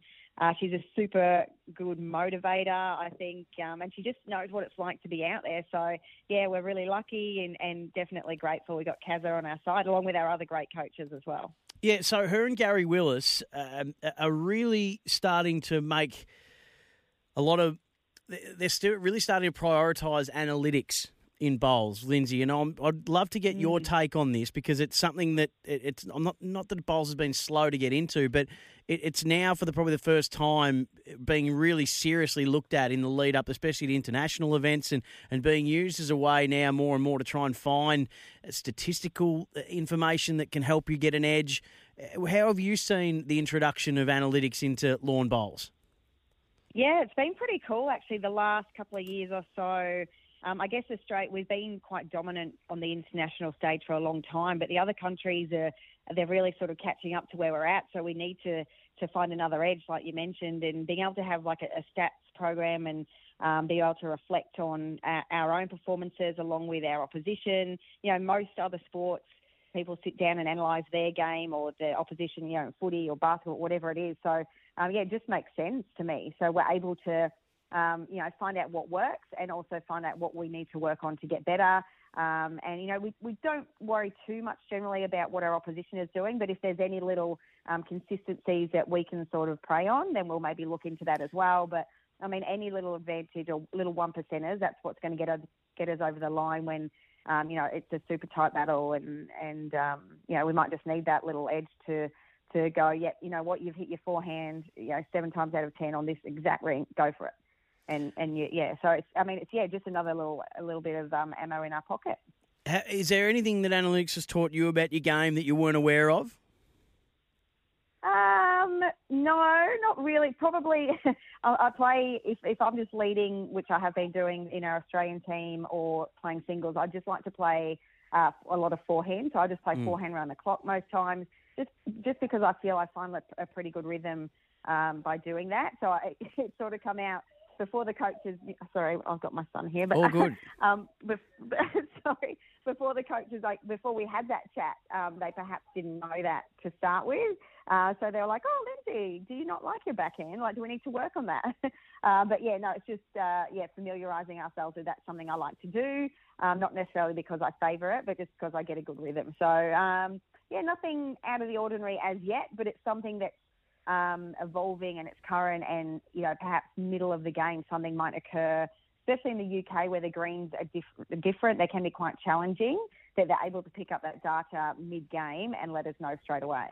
Uh, looking forward to seeing, especially in the hunt now to, to achieve the first gold medal in the Northern Hemisphere. Hasn't been done uh, by an Australian yet. Hopefully, this is the, the Com Games that it can happen. A bit closer to home, speaking of Lynsey Clarke, Birmingham bound, Jackaroo, one of our best ever. Um, you're at the Australian Open at the moment. How have you found the tournament? You're out of the singles and the pairs, but you're still alive in the fours, and you've got a very, very good team uh, in and around you. Beck Van Asch, Sam Ferguson, and, and Kelsey Cottrell. Um, how have you found the event so far? Yeah, I love the Australian Open, Sam. I've had a lot of success there, both when it was in Victoria and you know the last six or seven years that it's been up here on the Gold Coast. Uh, yeah, just found out in the pairs today on the last bowl, which was a bit heartbreaking. Got a bit stiff there, but you know that's the way it goes. And uh, made the last eight of the singles, which was pretty cool for me. I'm not normally a singles player, and then yeah, down to the semi final of the fours. So I just, you know, there's such a buzz around the Australian Open. There's so many competitors. Um, you know, winning is great, but just you know, seeing everyone around supporting, uh, you know, in, in the marquee tent, buying new shirts and measures and all the new gear, and uh, really looking forward to the televised matches on Thursday and Friday, and being involved with some of the hosting of that as well. Uh, but yeah, there's just a great vibe. Like it just really is a, like a bowls bonanza, bowls festival, and um, you know even even the bowlers that have partners that aren't bowlers are loving the the atmosphere. And you know if you if you get knocked out, it's probably a positive sometimes because then you can go and enjoy the the great things that the Gold Coast has to offer in terms of beaches and the rainforest or theme parks or shopping centres. So yeah, it's a win-win really. It's awesome. Well, when you're doing the broadcast, give my man Jack Heron a hug from me. Um, got to let you go, Lynsey. Um, nine Australian Open titles in four disciplines. I can only imagine what a tenth might mean to you in the semis of the fours. And um, good luck for the rest of the Australian Open. And I know uh, that you'll do us all proud over at the Com Games next month. Oh, thanks, Sam. Very much appreciated. We love the support, and um, yeah, thanks so much. We'll be doing our very best for the mighty Aussies. Got no doubt about that. Lynsey Clarke, 411 caps for Australia, heading over to her uh, fourth Com Games. Look out for Lynsey Clarke uh, leading the fours uh, over there. Local Legends wanted a Bowls Green is just up the road. Search Bowls Clubs near me and uh, without biases for APIA, the go-to insurance for retirees. Call 135050 from one great to another. Tash Van Eldik, uh, another Birmingham-bound Jackaroo, also alive at the uh, Australian Open in the fours, will be our next guest on Without Bias. This is Without Bias. APIA, the go-to insurance for retirees. Call 135050. Get set, go. Local legends wanted. A bowls green is just up the road. Search Bowls Club near me. Uh, it was great to chat to Lynsey Clarke a little bit earlier on Without Bias, our dedicated lawn bowl show on SEN. Local Legends Wanted Search Bowls Clubs near me. You can check that chat out on the podcast page, sen.com.au. Of course, Without Bias, thanks to APIA proudly supporting Bowls Australia. From one Jackaroo's great to another. Uh, Natasha Van Eldik has won five World Outdoor Championship gold medals, two Commonwealth Games gold medals. Is the reigning gold medalist in the fours and the triples. Has represented Australia on 334 occasions, and she has gained selection for her fourth Commonwealth Games. And she's joining us on the line. Uh, Natasha, uh, Natasha, congratulations. Um, it, how does it feel to be going to your fourth Com Games? Thanks for having me. Yeah, it's um it's exciting. Um, it's an understatement um, to say that you know to think that I'm going to my fourth Commonwealth Games at you know the young age of 31. Um, but you know, if somebody had said to me, um, you know, you could represent Australia at one, I would have taken it. So yeah, it's very exciting. You're the reigning champion, as I mentioned, or reigning gold medalist in the triples and the fours. Is it a, a, a hunted, a hunted type thing? How are you feeling with the target on your back heading in? Look, if you're a gold medalist, you always have a target on your back. But um, being Australian, um, you know, the rest of the countries are out to get you at Yes. the best of times. So we're definitely got a massive target on our backs. Um, but you know that that adds to the determination to perform over there, and I think you know for myself, I'm looking forward to it, and I strive, um, you know, when I've got a big target on my back. You're teaming up with Lynsey Clarke, who we just had on before. Um, uh, Beck Van Asch uh, as well in the triples, and then it's the three of you and Kristina Krstic in the in the in the fours. That's a very very good um, foursome, very very good threesome. Um, do you feel like you've got every element there with with those ladies, and that's a, a, the right team to be taking in to a, to try and get that elusive Northern Hemisphere gold? Absolutely. You know, um, the gold medal over in the Northern Hemisphere, you know, hasn't been done before by an Australian team. Um, so it's definitely, definitely a goal of ours. And, you know, with the three girls in the fours and the other two girls in the triples, you know, I definitely think that the combinations are the right combinations to take over there to perform. Um, and I guess, you know, if we can all hit our straps at the same time, then I think that gold medal will be ours. Speaking of Natasha Van Eldik uh, on Without Bias for Right at Care, uh, Right at Home. Um, Tash, the that elusive Northern Hemisphere gold, how big a part of the narrative has it been uh, for you guys heading over there? Is it is it something that uh, the coaches are tapping into, whether it be uh, Gary Willis or is this what you is this all part of, I suppose, a, a bigger – yeah, how big a part is it playing in, in the in the narrative around the build up for you guys? Look, it's always there. Um, it's it's been mentioned, um, you know, in the lead up to it, but it's not the be all and end all. Um, you know, as I said before, we've just got to go over there, do what we do best. Um, but uh, yeah, it has been mentioned, um, and I guess you could you can take it either way, and we've decided to take it as a positive. And we're just going to go over there, do our best. Um, you know, if we happen to win a gold, then you know it's obviously history um, for Australia, and I suppose everyone goes to a Commonwealth Games with a gold medal as their dream, and um, if it can be done over in the Northern Hemisphere uh, where it's never been done before, then that's even better. Australian Open underway uh, at the moment, Tash. Unfortunately, out of the singles uh, and the pairs, but still very much alive in the fours, and, and, and similar to what I was saying to um, Lynsey a, a, little earlier that the team that uh, you, you're rolling in with. Uh, Jamie Lee Worsnop, G- uh, Genevieve Delves, and Dawn Hayman. Uh, very good lineup there. How have you found the event so far? Look, you know, to be back on the Gold Coast is fantastic, and to have the uh, the Australian Open back in full swing is awesome. Um, and you know, with this team that I've got in the fours, you know, we've definitely got our work cut out for us with um, you know, up coming up against the defending champions tomorrow. But we're all, you know, great players in our own right, and you know, if we can all just go in there, get them closer than the opposition, then I'm sure we may come away with a win. You've got a brilliant record at the Australian Open. I don't think we've got enough time to go through just how many gold medals you've won there. But uh, as I look through the list, last year in the in the singles, uh, you've had 2019 gold in the singles as well, 2016, uh, and the list goes on. 2015 in the fours. What would another one mean to you? Yeah, you know, I've had a lot of success in the singles here at the AO. Um, but you know those team events, you know they they don't come very often. Um, so to come away with a win in the fours, or even just to make the the final in the fours, would be amazing with these you know three great teammates that I've got. Um, you know, and to go through you know I guess COVID and the struggles that we've all had, and um, as I said, just to come away with a win um, would be an amazing feeling. Um, but as I said, you know, we've got our work cut out for us tomorrow, um, coming up against a, a very solid team. Um, so we'll just have to see what happens on the day. Speaking, of, as I said, Lynsey before, just saying that there is something that feel, is feeling a little bit more, even more special about the Australian Open this year. Have you felt that? And you mentioned COVID, and then there's a Com Games just around the corner. Do you think that's all playing a part in the the, the atmosphere and the vibe that uh, you guys are able to experience uh, during this Australian Open?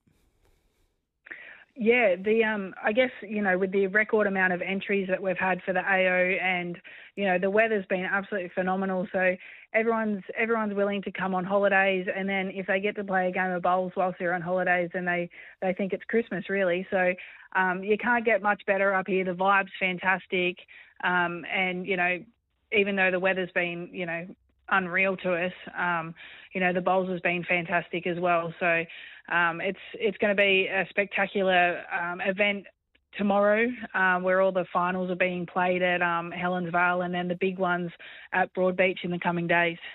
Uh, really appreciate you giving us some time. I'll let you go and rest up for all of that and what's to come. Uh, in the next couple of days of the Australian Open, but then uh, the job to do uh, in Birmingham. Enjoy it. Um, I know you'll do us all proud. Thanks so much for joining us on Without Bias. Thanks for having me. Uh, Tash Van Eldik there, Birmingham bound, uh, heading to her fourth Com Games, looking for her third Commonwealth Games gold medal, the reigning pairs and fours champion, uh, and a pleasure to have her on without bias. For Right at Home, the official naming rights partner of the Australian Jackaroos. And don't forget, local legends monitor Bowls Green is just up the road. Search Bowls Clubs near me. And thanks to APIA, the go to insurance for retirees, 13 50 50, get set, go. Hey, um, there's no global game this week. So you've got me for another hour. So the phone line's open 1300 736 736 Sporting Capital after this.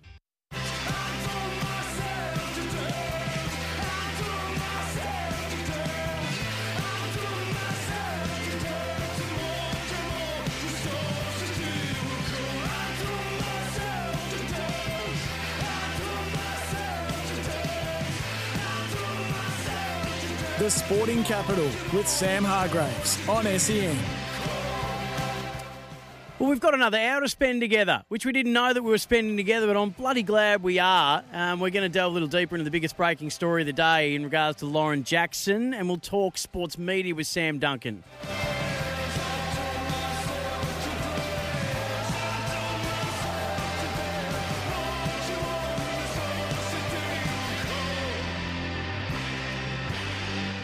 Ah, yes, indeed. Looking forward to spending an hour with you on the Sporting Capital. No global game. Uh, their season done and dusted, but plenty that we can talk about. And the number, of course, to do so on the Harcourts Open line, 1300 736 736. Uh, you could call 0433 98 uh, 11 16. Uh, the Tempur Text Tempur mattress like no other. Um, I want to also go through. There is a plethora of top line players that are set to come back at certain points between now and at the end of the year. For the teams that are still in finals contention, and there are 12, the top 12 will have a say, or the, the, the top eight is going to be made up by the teams currently sitting 1 to 12. And there are some big name players coming back, so we might even get you to rate their importance to each side and, and in terms of how big a difference they will make to said side. Um, before we do that, though, uh, every week we're joined uh, by the man who teaches all and sundry at Holmesglen, all things sports media. The mid year intake is on now at Holmesglen. Sam Duncan uh, joins us. Hello, mate. G'day, Sam. Good to be with you. Great to be with you too. Um, let's start with bye rounds. Um, actually, let's start with TikTok. So, without going through the machinations of uh, without going through the, uh, we've been over the. Let me set this up properly, as I'm just getting a, a revised little bit bits and pieces sent through here. Let's start again. So the decision today from uh, the apology today from two Collingwood players in Jack Ginnivan and Isaac Quaynor for getting involved in a TikTok um, game that has gone viral. The places where they took it um, weren't in keeping with um, Collingwood's set of values, especially when it comes to respect uh, towards women. Um, some of the jokes that they went with there um, didn't really seem in keeping with probably how that game started, and they've apologised for that since. For those who've got no idea what this is all about, can you explain what this TikTok thing was and, and, and what that that was all about? Yeah, well, I mean, TikTok, which is a you know a social media platform that generally a, an increasingly younger demographic are gravitating towards. Sam, I don't know whether you've got a TikTok account. Um, No, I, and if I, ever do, I if. I ever do, I, I yeah. Anyway, well, I'm in the same boat. But nevertheless, there was a trend on TikTok where uh, people would rate something based on new information. So something that might have been a 10, but keep this in mind. Or we rated this a 7, but here's some additional information for you to. Um, to, to consider. And so the, the boys from Collingwood, as you quite rightly noted, got caught up in this game and, and filmed themselves or recorded themselves playing the game by rating women basically, uh, and rating them, uh, and then giving the additional information for the other one to then respond to with their rating, given whatever that additional information was. So that's how it came to light. Now, you, you, you know, when looking at this in the context of the week Collingwood has had, um, it was certainly a sensitive issue. It was amplified. Uh, and really, um, you know, Collingwood would have needed to assess this based on their values and what they deemed appropriate. Um, which you've covered on your show, and they ultimately end up apologising. So, I mean, these are the pitfalls of social media, though, uh, particularly recording yourself, particularly posting these things. It's a continual education process in many respects across the board, respect to women, one of them, but also social media use and the pitfalls of that platform. So, Sam, with that, and when it comes to clubs and now players, and players looking to produce more and more of their own content, so I've, I don't think there was, um, I don't think there was sinister intent or or, or any, uh, I don't think there was, I don't think that started out uh, as something that was meant to to go to the places that it did for those two. Uh, but I think that when I was mentioned earlier that Collingwood do a lot of space, a lot of charity work in the homeless space and certainly in the women's space as well, um, and in what they are wanting to be as a club in terms of how they talk about women and how uh, women are, are supposed to be made to feel welcome and respected within their organisation. This didn't hit the mark. I don't think they meant it to go there, but it did. And when they were trying to one up them each other and, and, and trying to, to go for cheap laughs. And so taking that part out of it, when it comes to clubs and then their players, like our work here has a social media policy that we need to adhere to when it comes to our own social media accounts as well. How how well have sporting organisations and and therefore how it gets reported on from media organisations, how well are sporting organisations in your mind um, sorting that out when it comes to their players? Are they ahead of the trends that are happening with players being their own content creators now. Um, you know, if a, if two comedians were having that chat, knowing that they're comedians, would that have made it any different to two football players? Because the comedian, you know, Dwayne was trying to speak about that today and make that comparison. Are are clubs ahead of the curve on this, or is there still a bit of catching up to do? Look, I think they're doing a pretty good job because, in the grand scheme of things, there are you know hundreds of players you know, there's 40 plus players on, on team lists. There's 18 um, uh, teams across the competition. What tends to happen is a couple of times a year, a few examples get highlighted. So I think overall, most players are doing a good job, and I think the clubs are doing a good job in educating them. But what they're fundamentally doing is educating them not just on social media, but behaviour. And, you know, one of the most important things a club has is their value statement. And we get our students to do it all the time when they're doing a marketing plan or, or a public relations plan. Write down your value statement because your value statement is going to dictate how you act, your approach to your work, your approach to your life.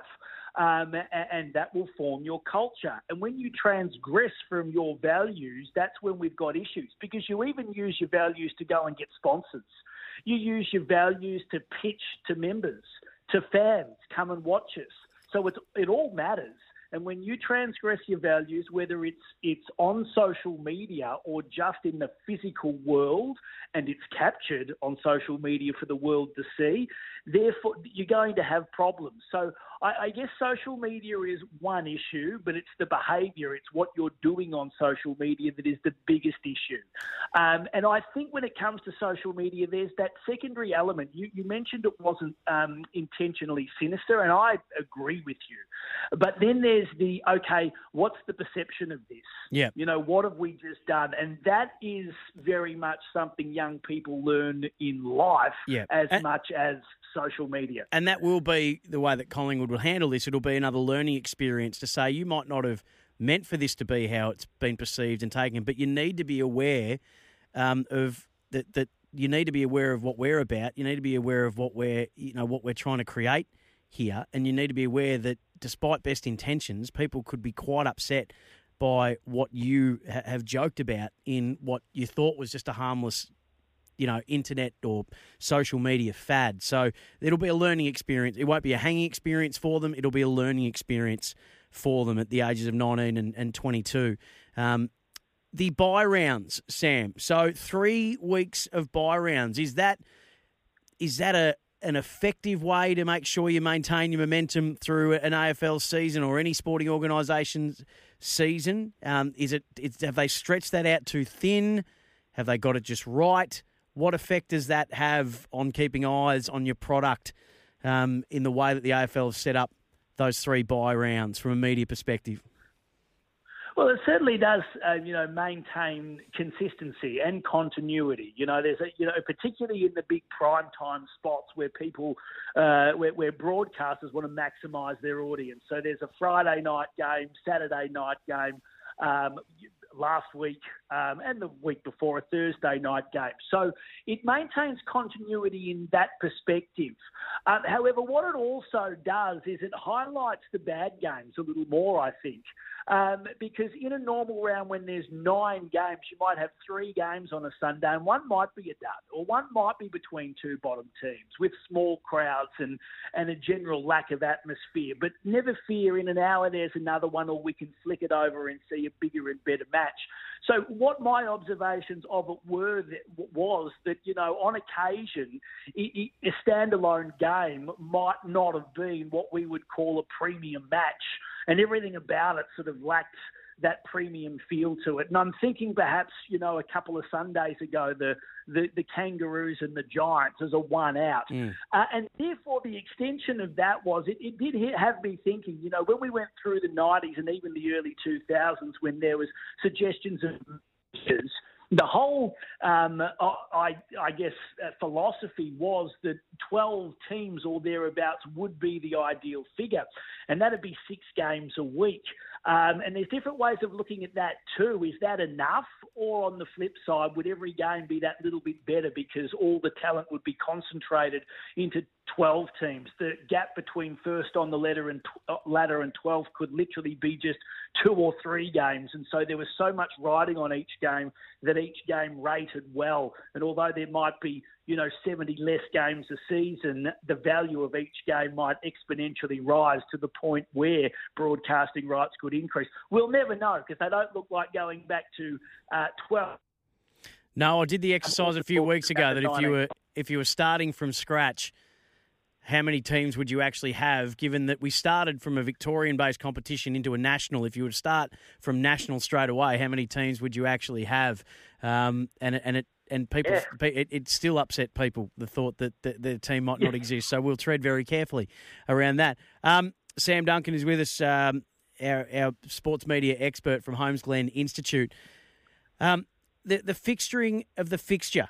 So the AFL uh, pretty much uh, now believe that they'll revert back to the fixed fixture for next year for the most part, as opposed to the rolling fixture, which was supposed to be about putting the best performed teams into the best time slots, having scheduling flexibility. It started during COVID, and they thought it was a good idea moving forward. Uh, a lot of fans didn't like it because they um, weren't able to plan ahead and get the best possible rates on flights and um, organise their leave and, and, and accommodation and things like that. And then also scrapping the digital only ticketing. Um, what was your view on this? Well, it just goes to show how important crowds still are to the AFL and to the clubs. And then we talk about broadcast revenues being the prevailing and predominant source of revenue. 60 to 80% of all revenues from the AFL come from the media rights. But for the clubs, it's a little different. They generate a lot of their revenues from their fans through memberships, through gate receipts, through merchandise sales, which take place on game day. Uh, and furthermore, um, uh, you know, they like to engage with their fans on game day as event day. Um, some sports have become television sports. They just accept that crowds are not going to be perhaps what they want, so they prioritise um, television and fixturing. But the AFL still does have some some level of priority with the fans. Um, and that's why, incidentally, we don't always see the best teams on Friday nights because teams like Melbourne would probably say we don't actually want every Friday night because our fans tell us they don't want to go every Friday night. Um, so I found that really interesting, you know, and, and it does impact the television product because you know, Sam, visually when the crowds are full, it's it's a big game. From Mm. an atmosphere perspective, it's a big game, and the crowd give us cues. They, you know, their volume um, reinforces what we're feeling at home, and it adds to the entire product. So to be TV broadcasters also want crowds to be maximised um, so that their product, if you like, is as, is as solid and as sound as and exciting as it possibly can be.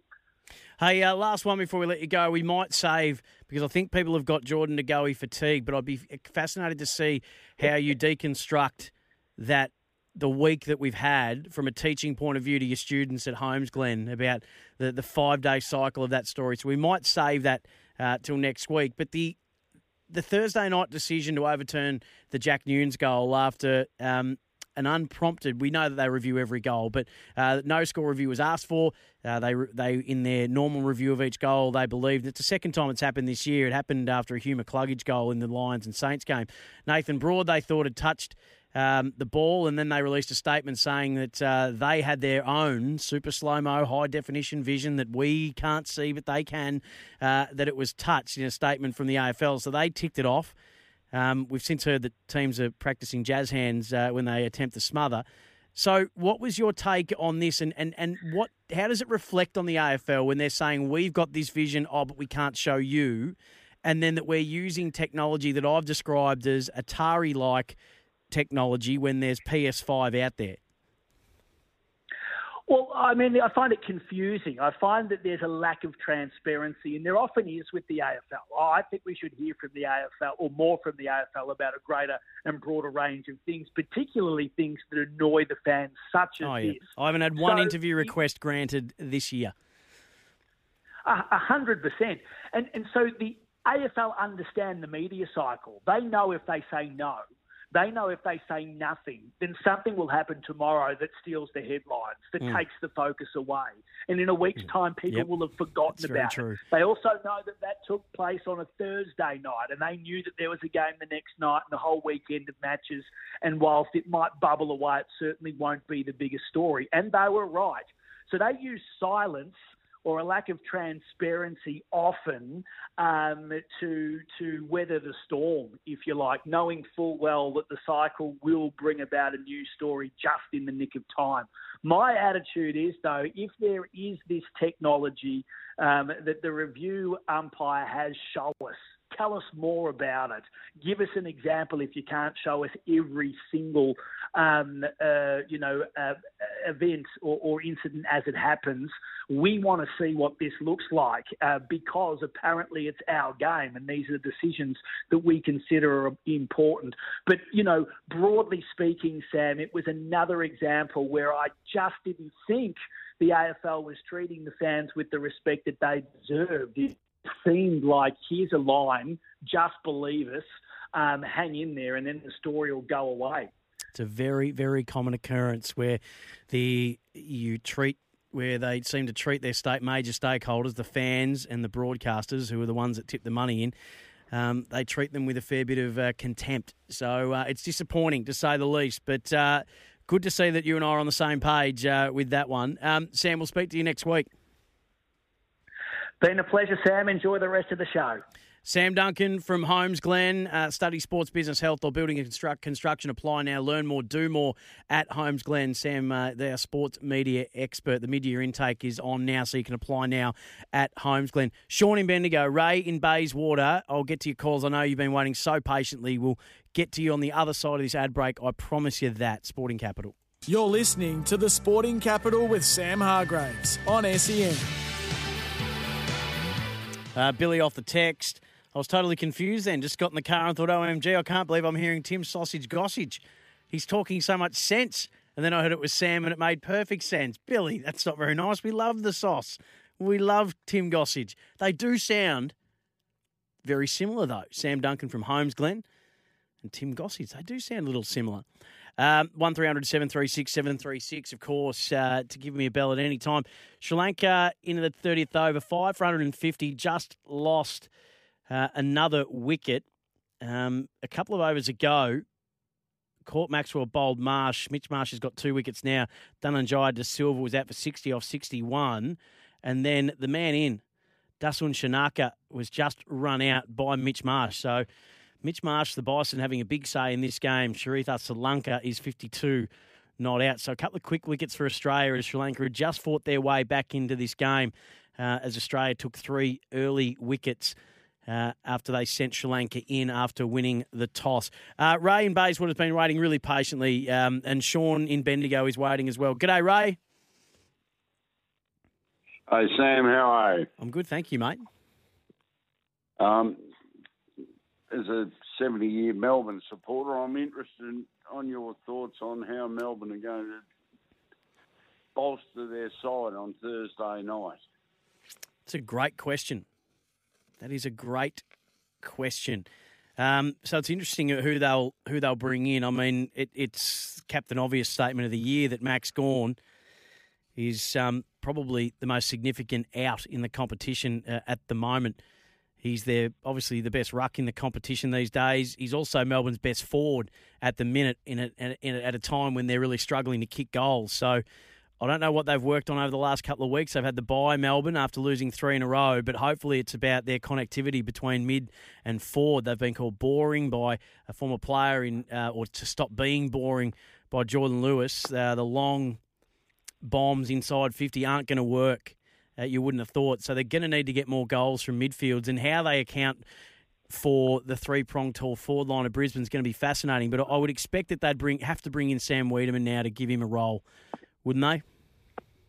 I would think that I'd definitely have to bring Sam Weideman in.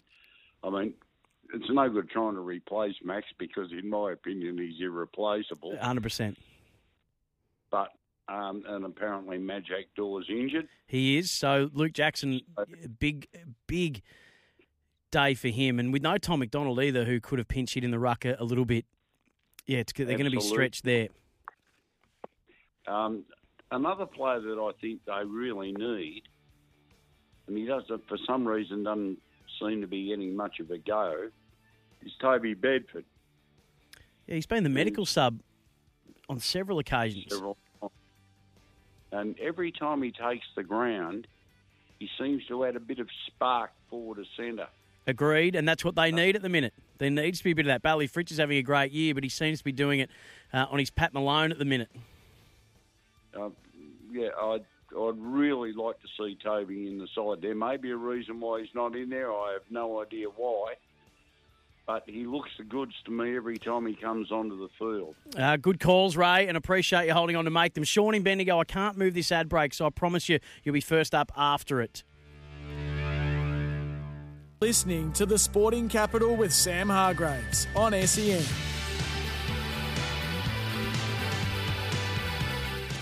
Uh, 585, Sri Lanka sent in by Australia in the 32nd over. Um, we'll keep you up to date on those scores as that game uh, unfolds. 1300 736 736. Uh, if you hadn't heard, the big story today is nine years after calling quits on her illustrious, one of the greatest basketball careers that we've seen.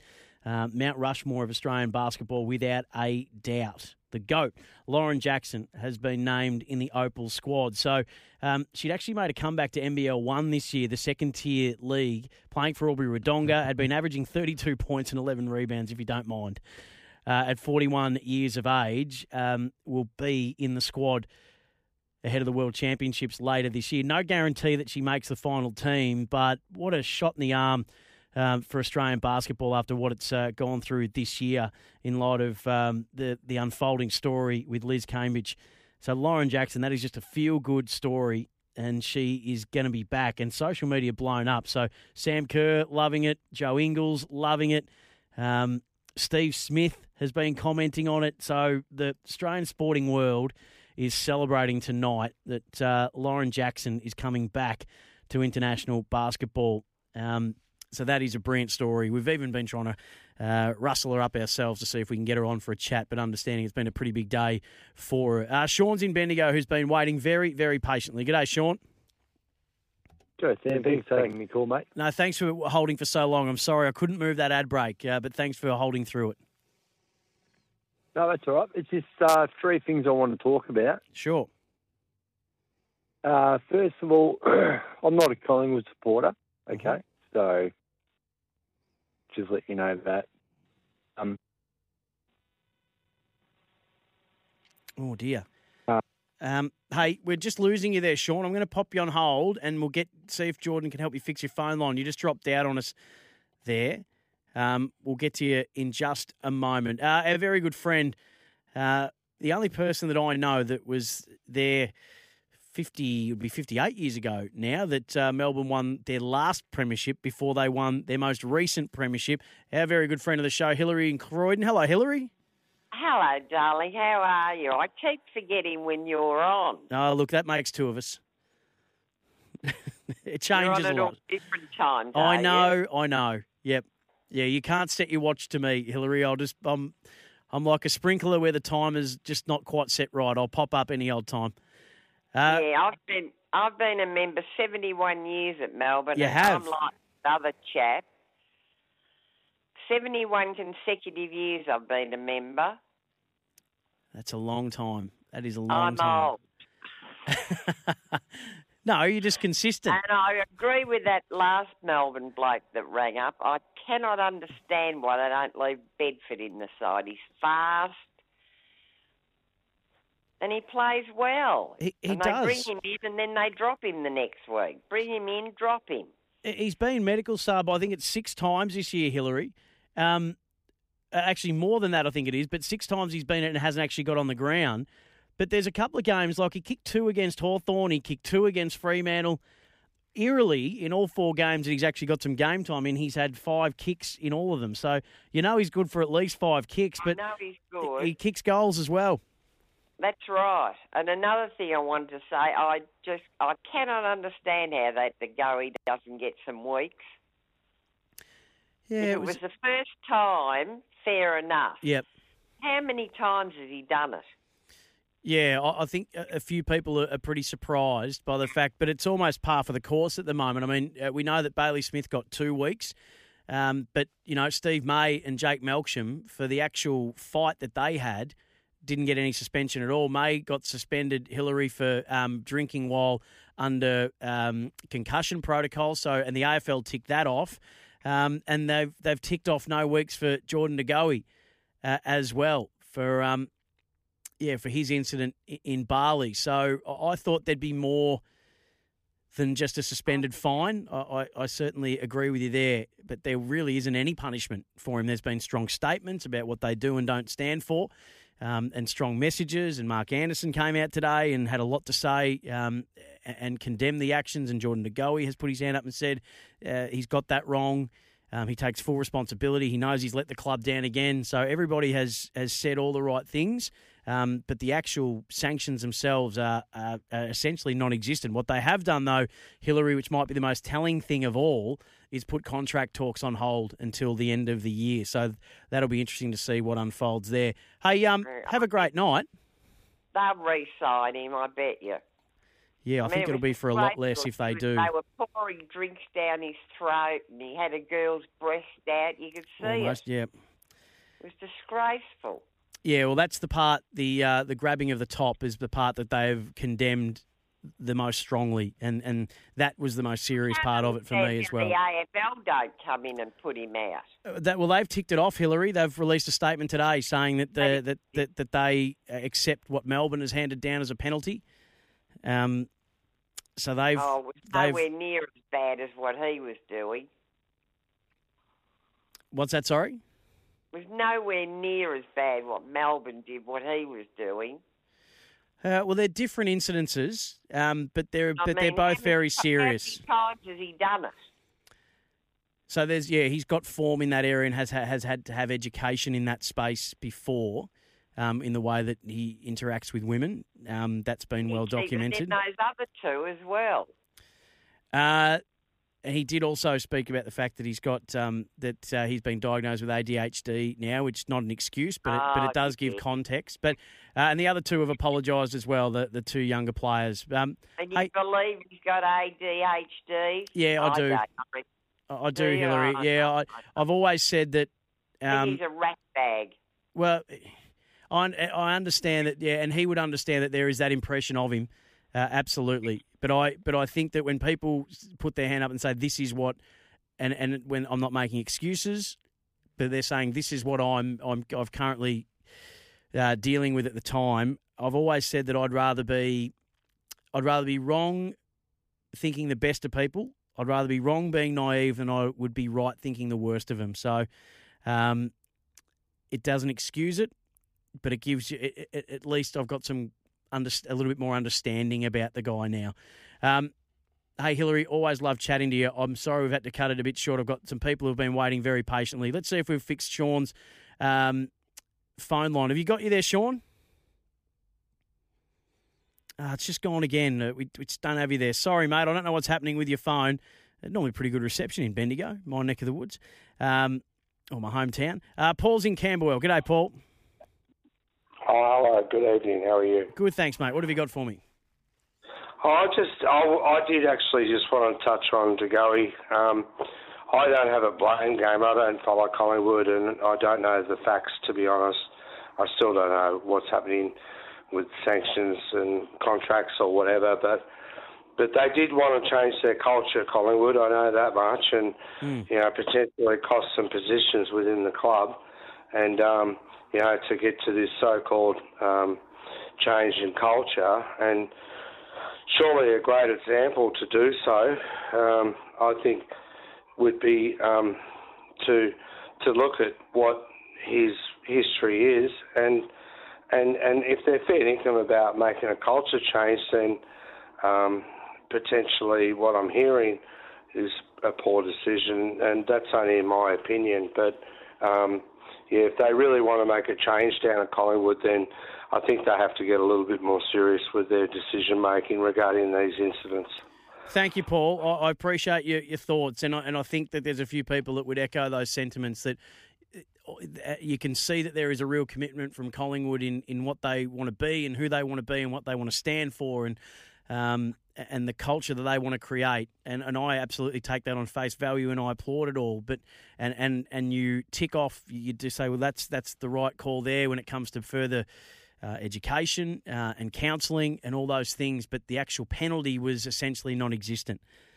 Um, so even you know whether it be you know community service, um, employing that as Melbourne did, whereas you know I still think there could have been a suspension, but uh, you you I, I like the angle of, of doing community service in the spaces that these incidents are or or the what was in the videos reflects so poorly in the space of, um, and and is is portraying behaviours that don't meet the standards that the club is looking to set. So, yeah, a bit surprised uh, as well. Um, Nick's in Mill Park. G'day, Nick. Yeah, how you going, buddy? Good mate. Yeah, um, if, if, I, if it's okay, if I can just talk about obviously just quickly the Jordan De Goey situation, and if I can quickly just have a chat about my take on the current state of the game, is that okay? Far away. Okay, just with the Jordan De Goey incident, since everyone's throwing their two cents in, I have no issue whatsoever. I just feel like every time I open up my Instagram on a daily basis, that's content that you kind of see all the time. So I don't. I didn't really From see. footy players? I, I can see- uh, not footy players. Um, obviously, yeah, no, I wouldn't. But like in general, you know, you know today's influencers and stuff like that. You see that. You know, as soon as I open my Instagram, that's what like that's what images are coming up. And Which which you know, particular part, Nick? Because I, I I've got Instagram and I don't often see people trying to pull a, a woman's top off. I, I, I get that, but I do. It's not. It's like I, I see that kind of part, and like, and even sometimes like it's just like even the influencers, like the female influencers themselves, are like are, are doing that on their like you know not even having that the the gentleman have to do that kind of thing. You know what I mean? Like it's I don't know. It's just. oh, See, I Nick, get- no, I see, Nick, that's that's that that's. I, I I don't mean to be rude to you, but that doesn't make it okay. So what oh, a woman chooses to do herself is 100% her choice. That doesn't give a green light to any man in any occasion at any time to take it upon themselves to do what they would like to her. That is not um, okay, mate. That I'm sorry, I'm not. I I don't. I know you don't. You, you might not have understood what you've just said there, but but but that is not right to, to, to, to try and that is the definition of what they call I don't like the word of this either, but that's slut shaming. You know, that's that's that's saying that it's your fault that this has happened because you might have dressed like this or because you might have posed in a bikini or something like that. Now she, the girl in it, has said, fine with it. Stopped it happening at the time, but but overall, you're talking in generalities, and it's never ever an excuse to say, well, you've posed like this, so I should be able to touch you up when I want. So I, I'm going to have to pull you up there, mate. No, of course, no, I agree. That's fine. I, I'm I'm agreeing with that. I just I don't know. For just what what I saw, I kind of I feel like I, I see that kind of um, these stories being put up on Instagram. Um, quite a fair bit of that whole drunk at the you know acting crazy and all that. You know what I'm trying to say? Like I see that quite a fair bit. Um, fair enough, it's not a celebrity or whatever it may be, but that, that's I, okay. I'm just throwing you my two cents. I didn't feel That's like okay. any issue with it and so. And, and look, I didn't have an issue that he went to Bali either. Uh, I didn't have an issue that he went out for a drink. I didn't have an issue that he went to a nightclub. That's up to him how he wants to spend his spare time and what it means to him to be a footballer and how much he wants to prepare. But so there's a couple of separate issues in there. But the other part of it is Nick that he's an employee uh, of, a, of an organisation, and we all have standards that our employers set for us, and that when we we say we are happy, we're, we're going to work for them, that we agree to uphold a set of standards. Of course, and you know I would do anything to be in like that position of being a, Yeah. an AFL athlete and do whatever it took. So no, I totally agree. That's fine. Just on on the topic of football, I've been wanting to call up and throw my two cents in in, in regards to the game. Like I, I listen to SEN quite a fair bit, and when people call up and they're like they say, "Oh, the game's in a great state," I, I'm shocked. I don't. This, I've been watching football since like I'm 38. I've been watching the football since the 90s. Man, I used to come home from school. I used to watch all games. Collingwood Essendon, Collingwood Carlton. Like I'm a Geelong supporter. I love watching football. I, to me, it, the game is in not a great state. I have not. I, it's not because of the money factor. It's not why I'm going to the footy. I, I don't buy anything from the football when I go there. I just really am disappointed with how the game, like these free kicks, are doing my head in. I can't stand the video referee. Oh, it's it's just it makes me. It's really very very frustrating to watch. If I could have three people in charge of the AFL, it would be Eddie McGuire, Kane Cornes, and um, David the David King. That they're three people. I, I feel like every Just three they people. So who runs what? Who's got what I don't know. portfolio? they can figure it out. But their opinions on how the game should be run, Yep. I, I tend to agree with all the time. Even Dwayne Russell, you can throw in the mix. But that's that's just one of the try. I'm really.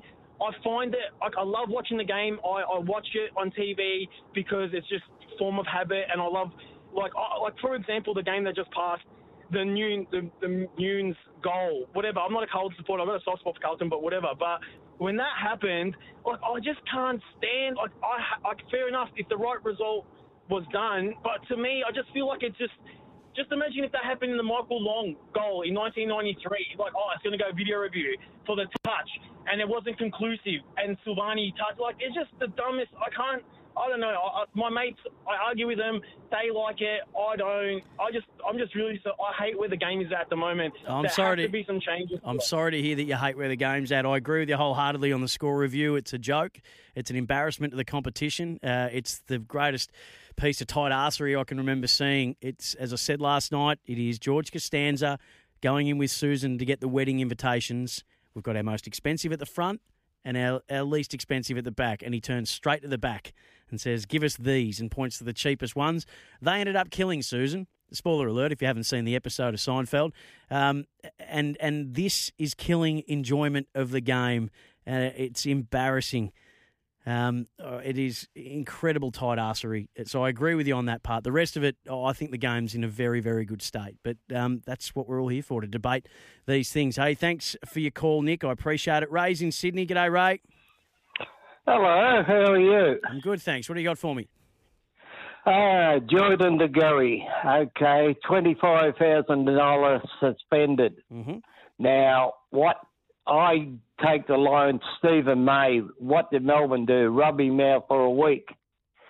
I reckon he should have been rubbed out for at least six weeks, and had that suspension of that twenty-five thousand dollars have that there, also put him on uh, suspension. His track record is absolutely appalling. I can't believe it. Gee, if I was the president of the club, I know what I would be doing, reading the riot acts. Uh, Ray, I appreciate you ringing up to make the call. I think there's a few people that uh, have felt the same way, and uh, a few people questioning some of the decisions that are being made in terms of disciplinary. Um, and there's a couple of people that are text in and talk about, and I think because Jordan De Goey raised this about thinking that the media go on a witch hunt to bring players down. I, I can't speak for everybody in the media. I can only speak to myself. I don't want to bring anybody down. And this station, I, can speak for the people on this station. There's nobody on this station that takes any joy in when players find themselves uh, in trouble. Nobody wants it. Nobody's keen on it. Nobody, uh, nobody gets excited by it.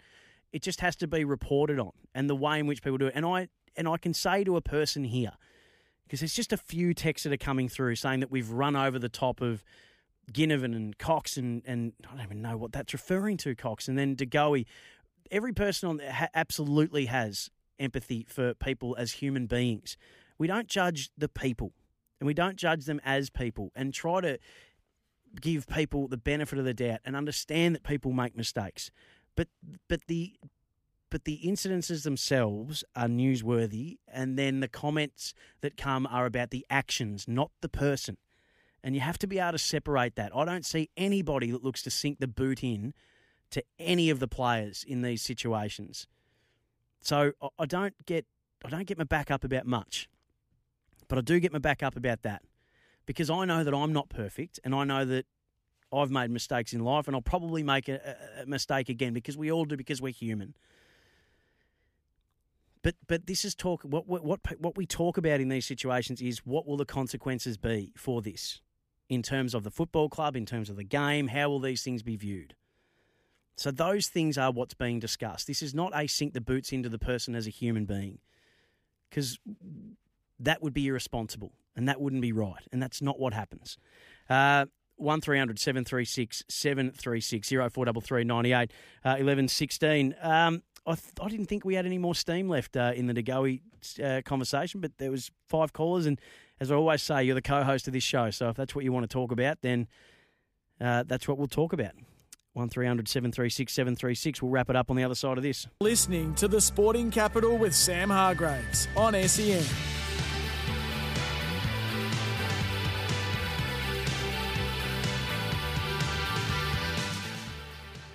Uh, been an interesting night on the Sporting Capital. Uh, it's been wonderful to be able to spend uh, the extra hour with you. Um, to finish off, um, put some thought into this for tomorrow night because I've got a, a little uh, shower thought. Well, you know, I'm trying to get out of the shower sooner, and then I ask myself, why? I mean, this is where I want to be. So I got a waterproof boat, I shaved, I brushed my teeth, and I ordered a pair of Chinos from J. Crew. when are you getting them? I'm not! Shower shorts. For the man who has nothing to hide, but still wants to.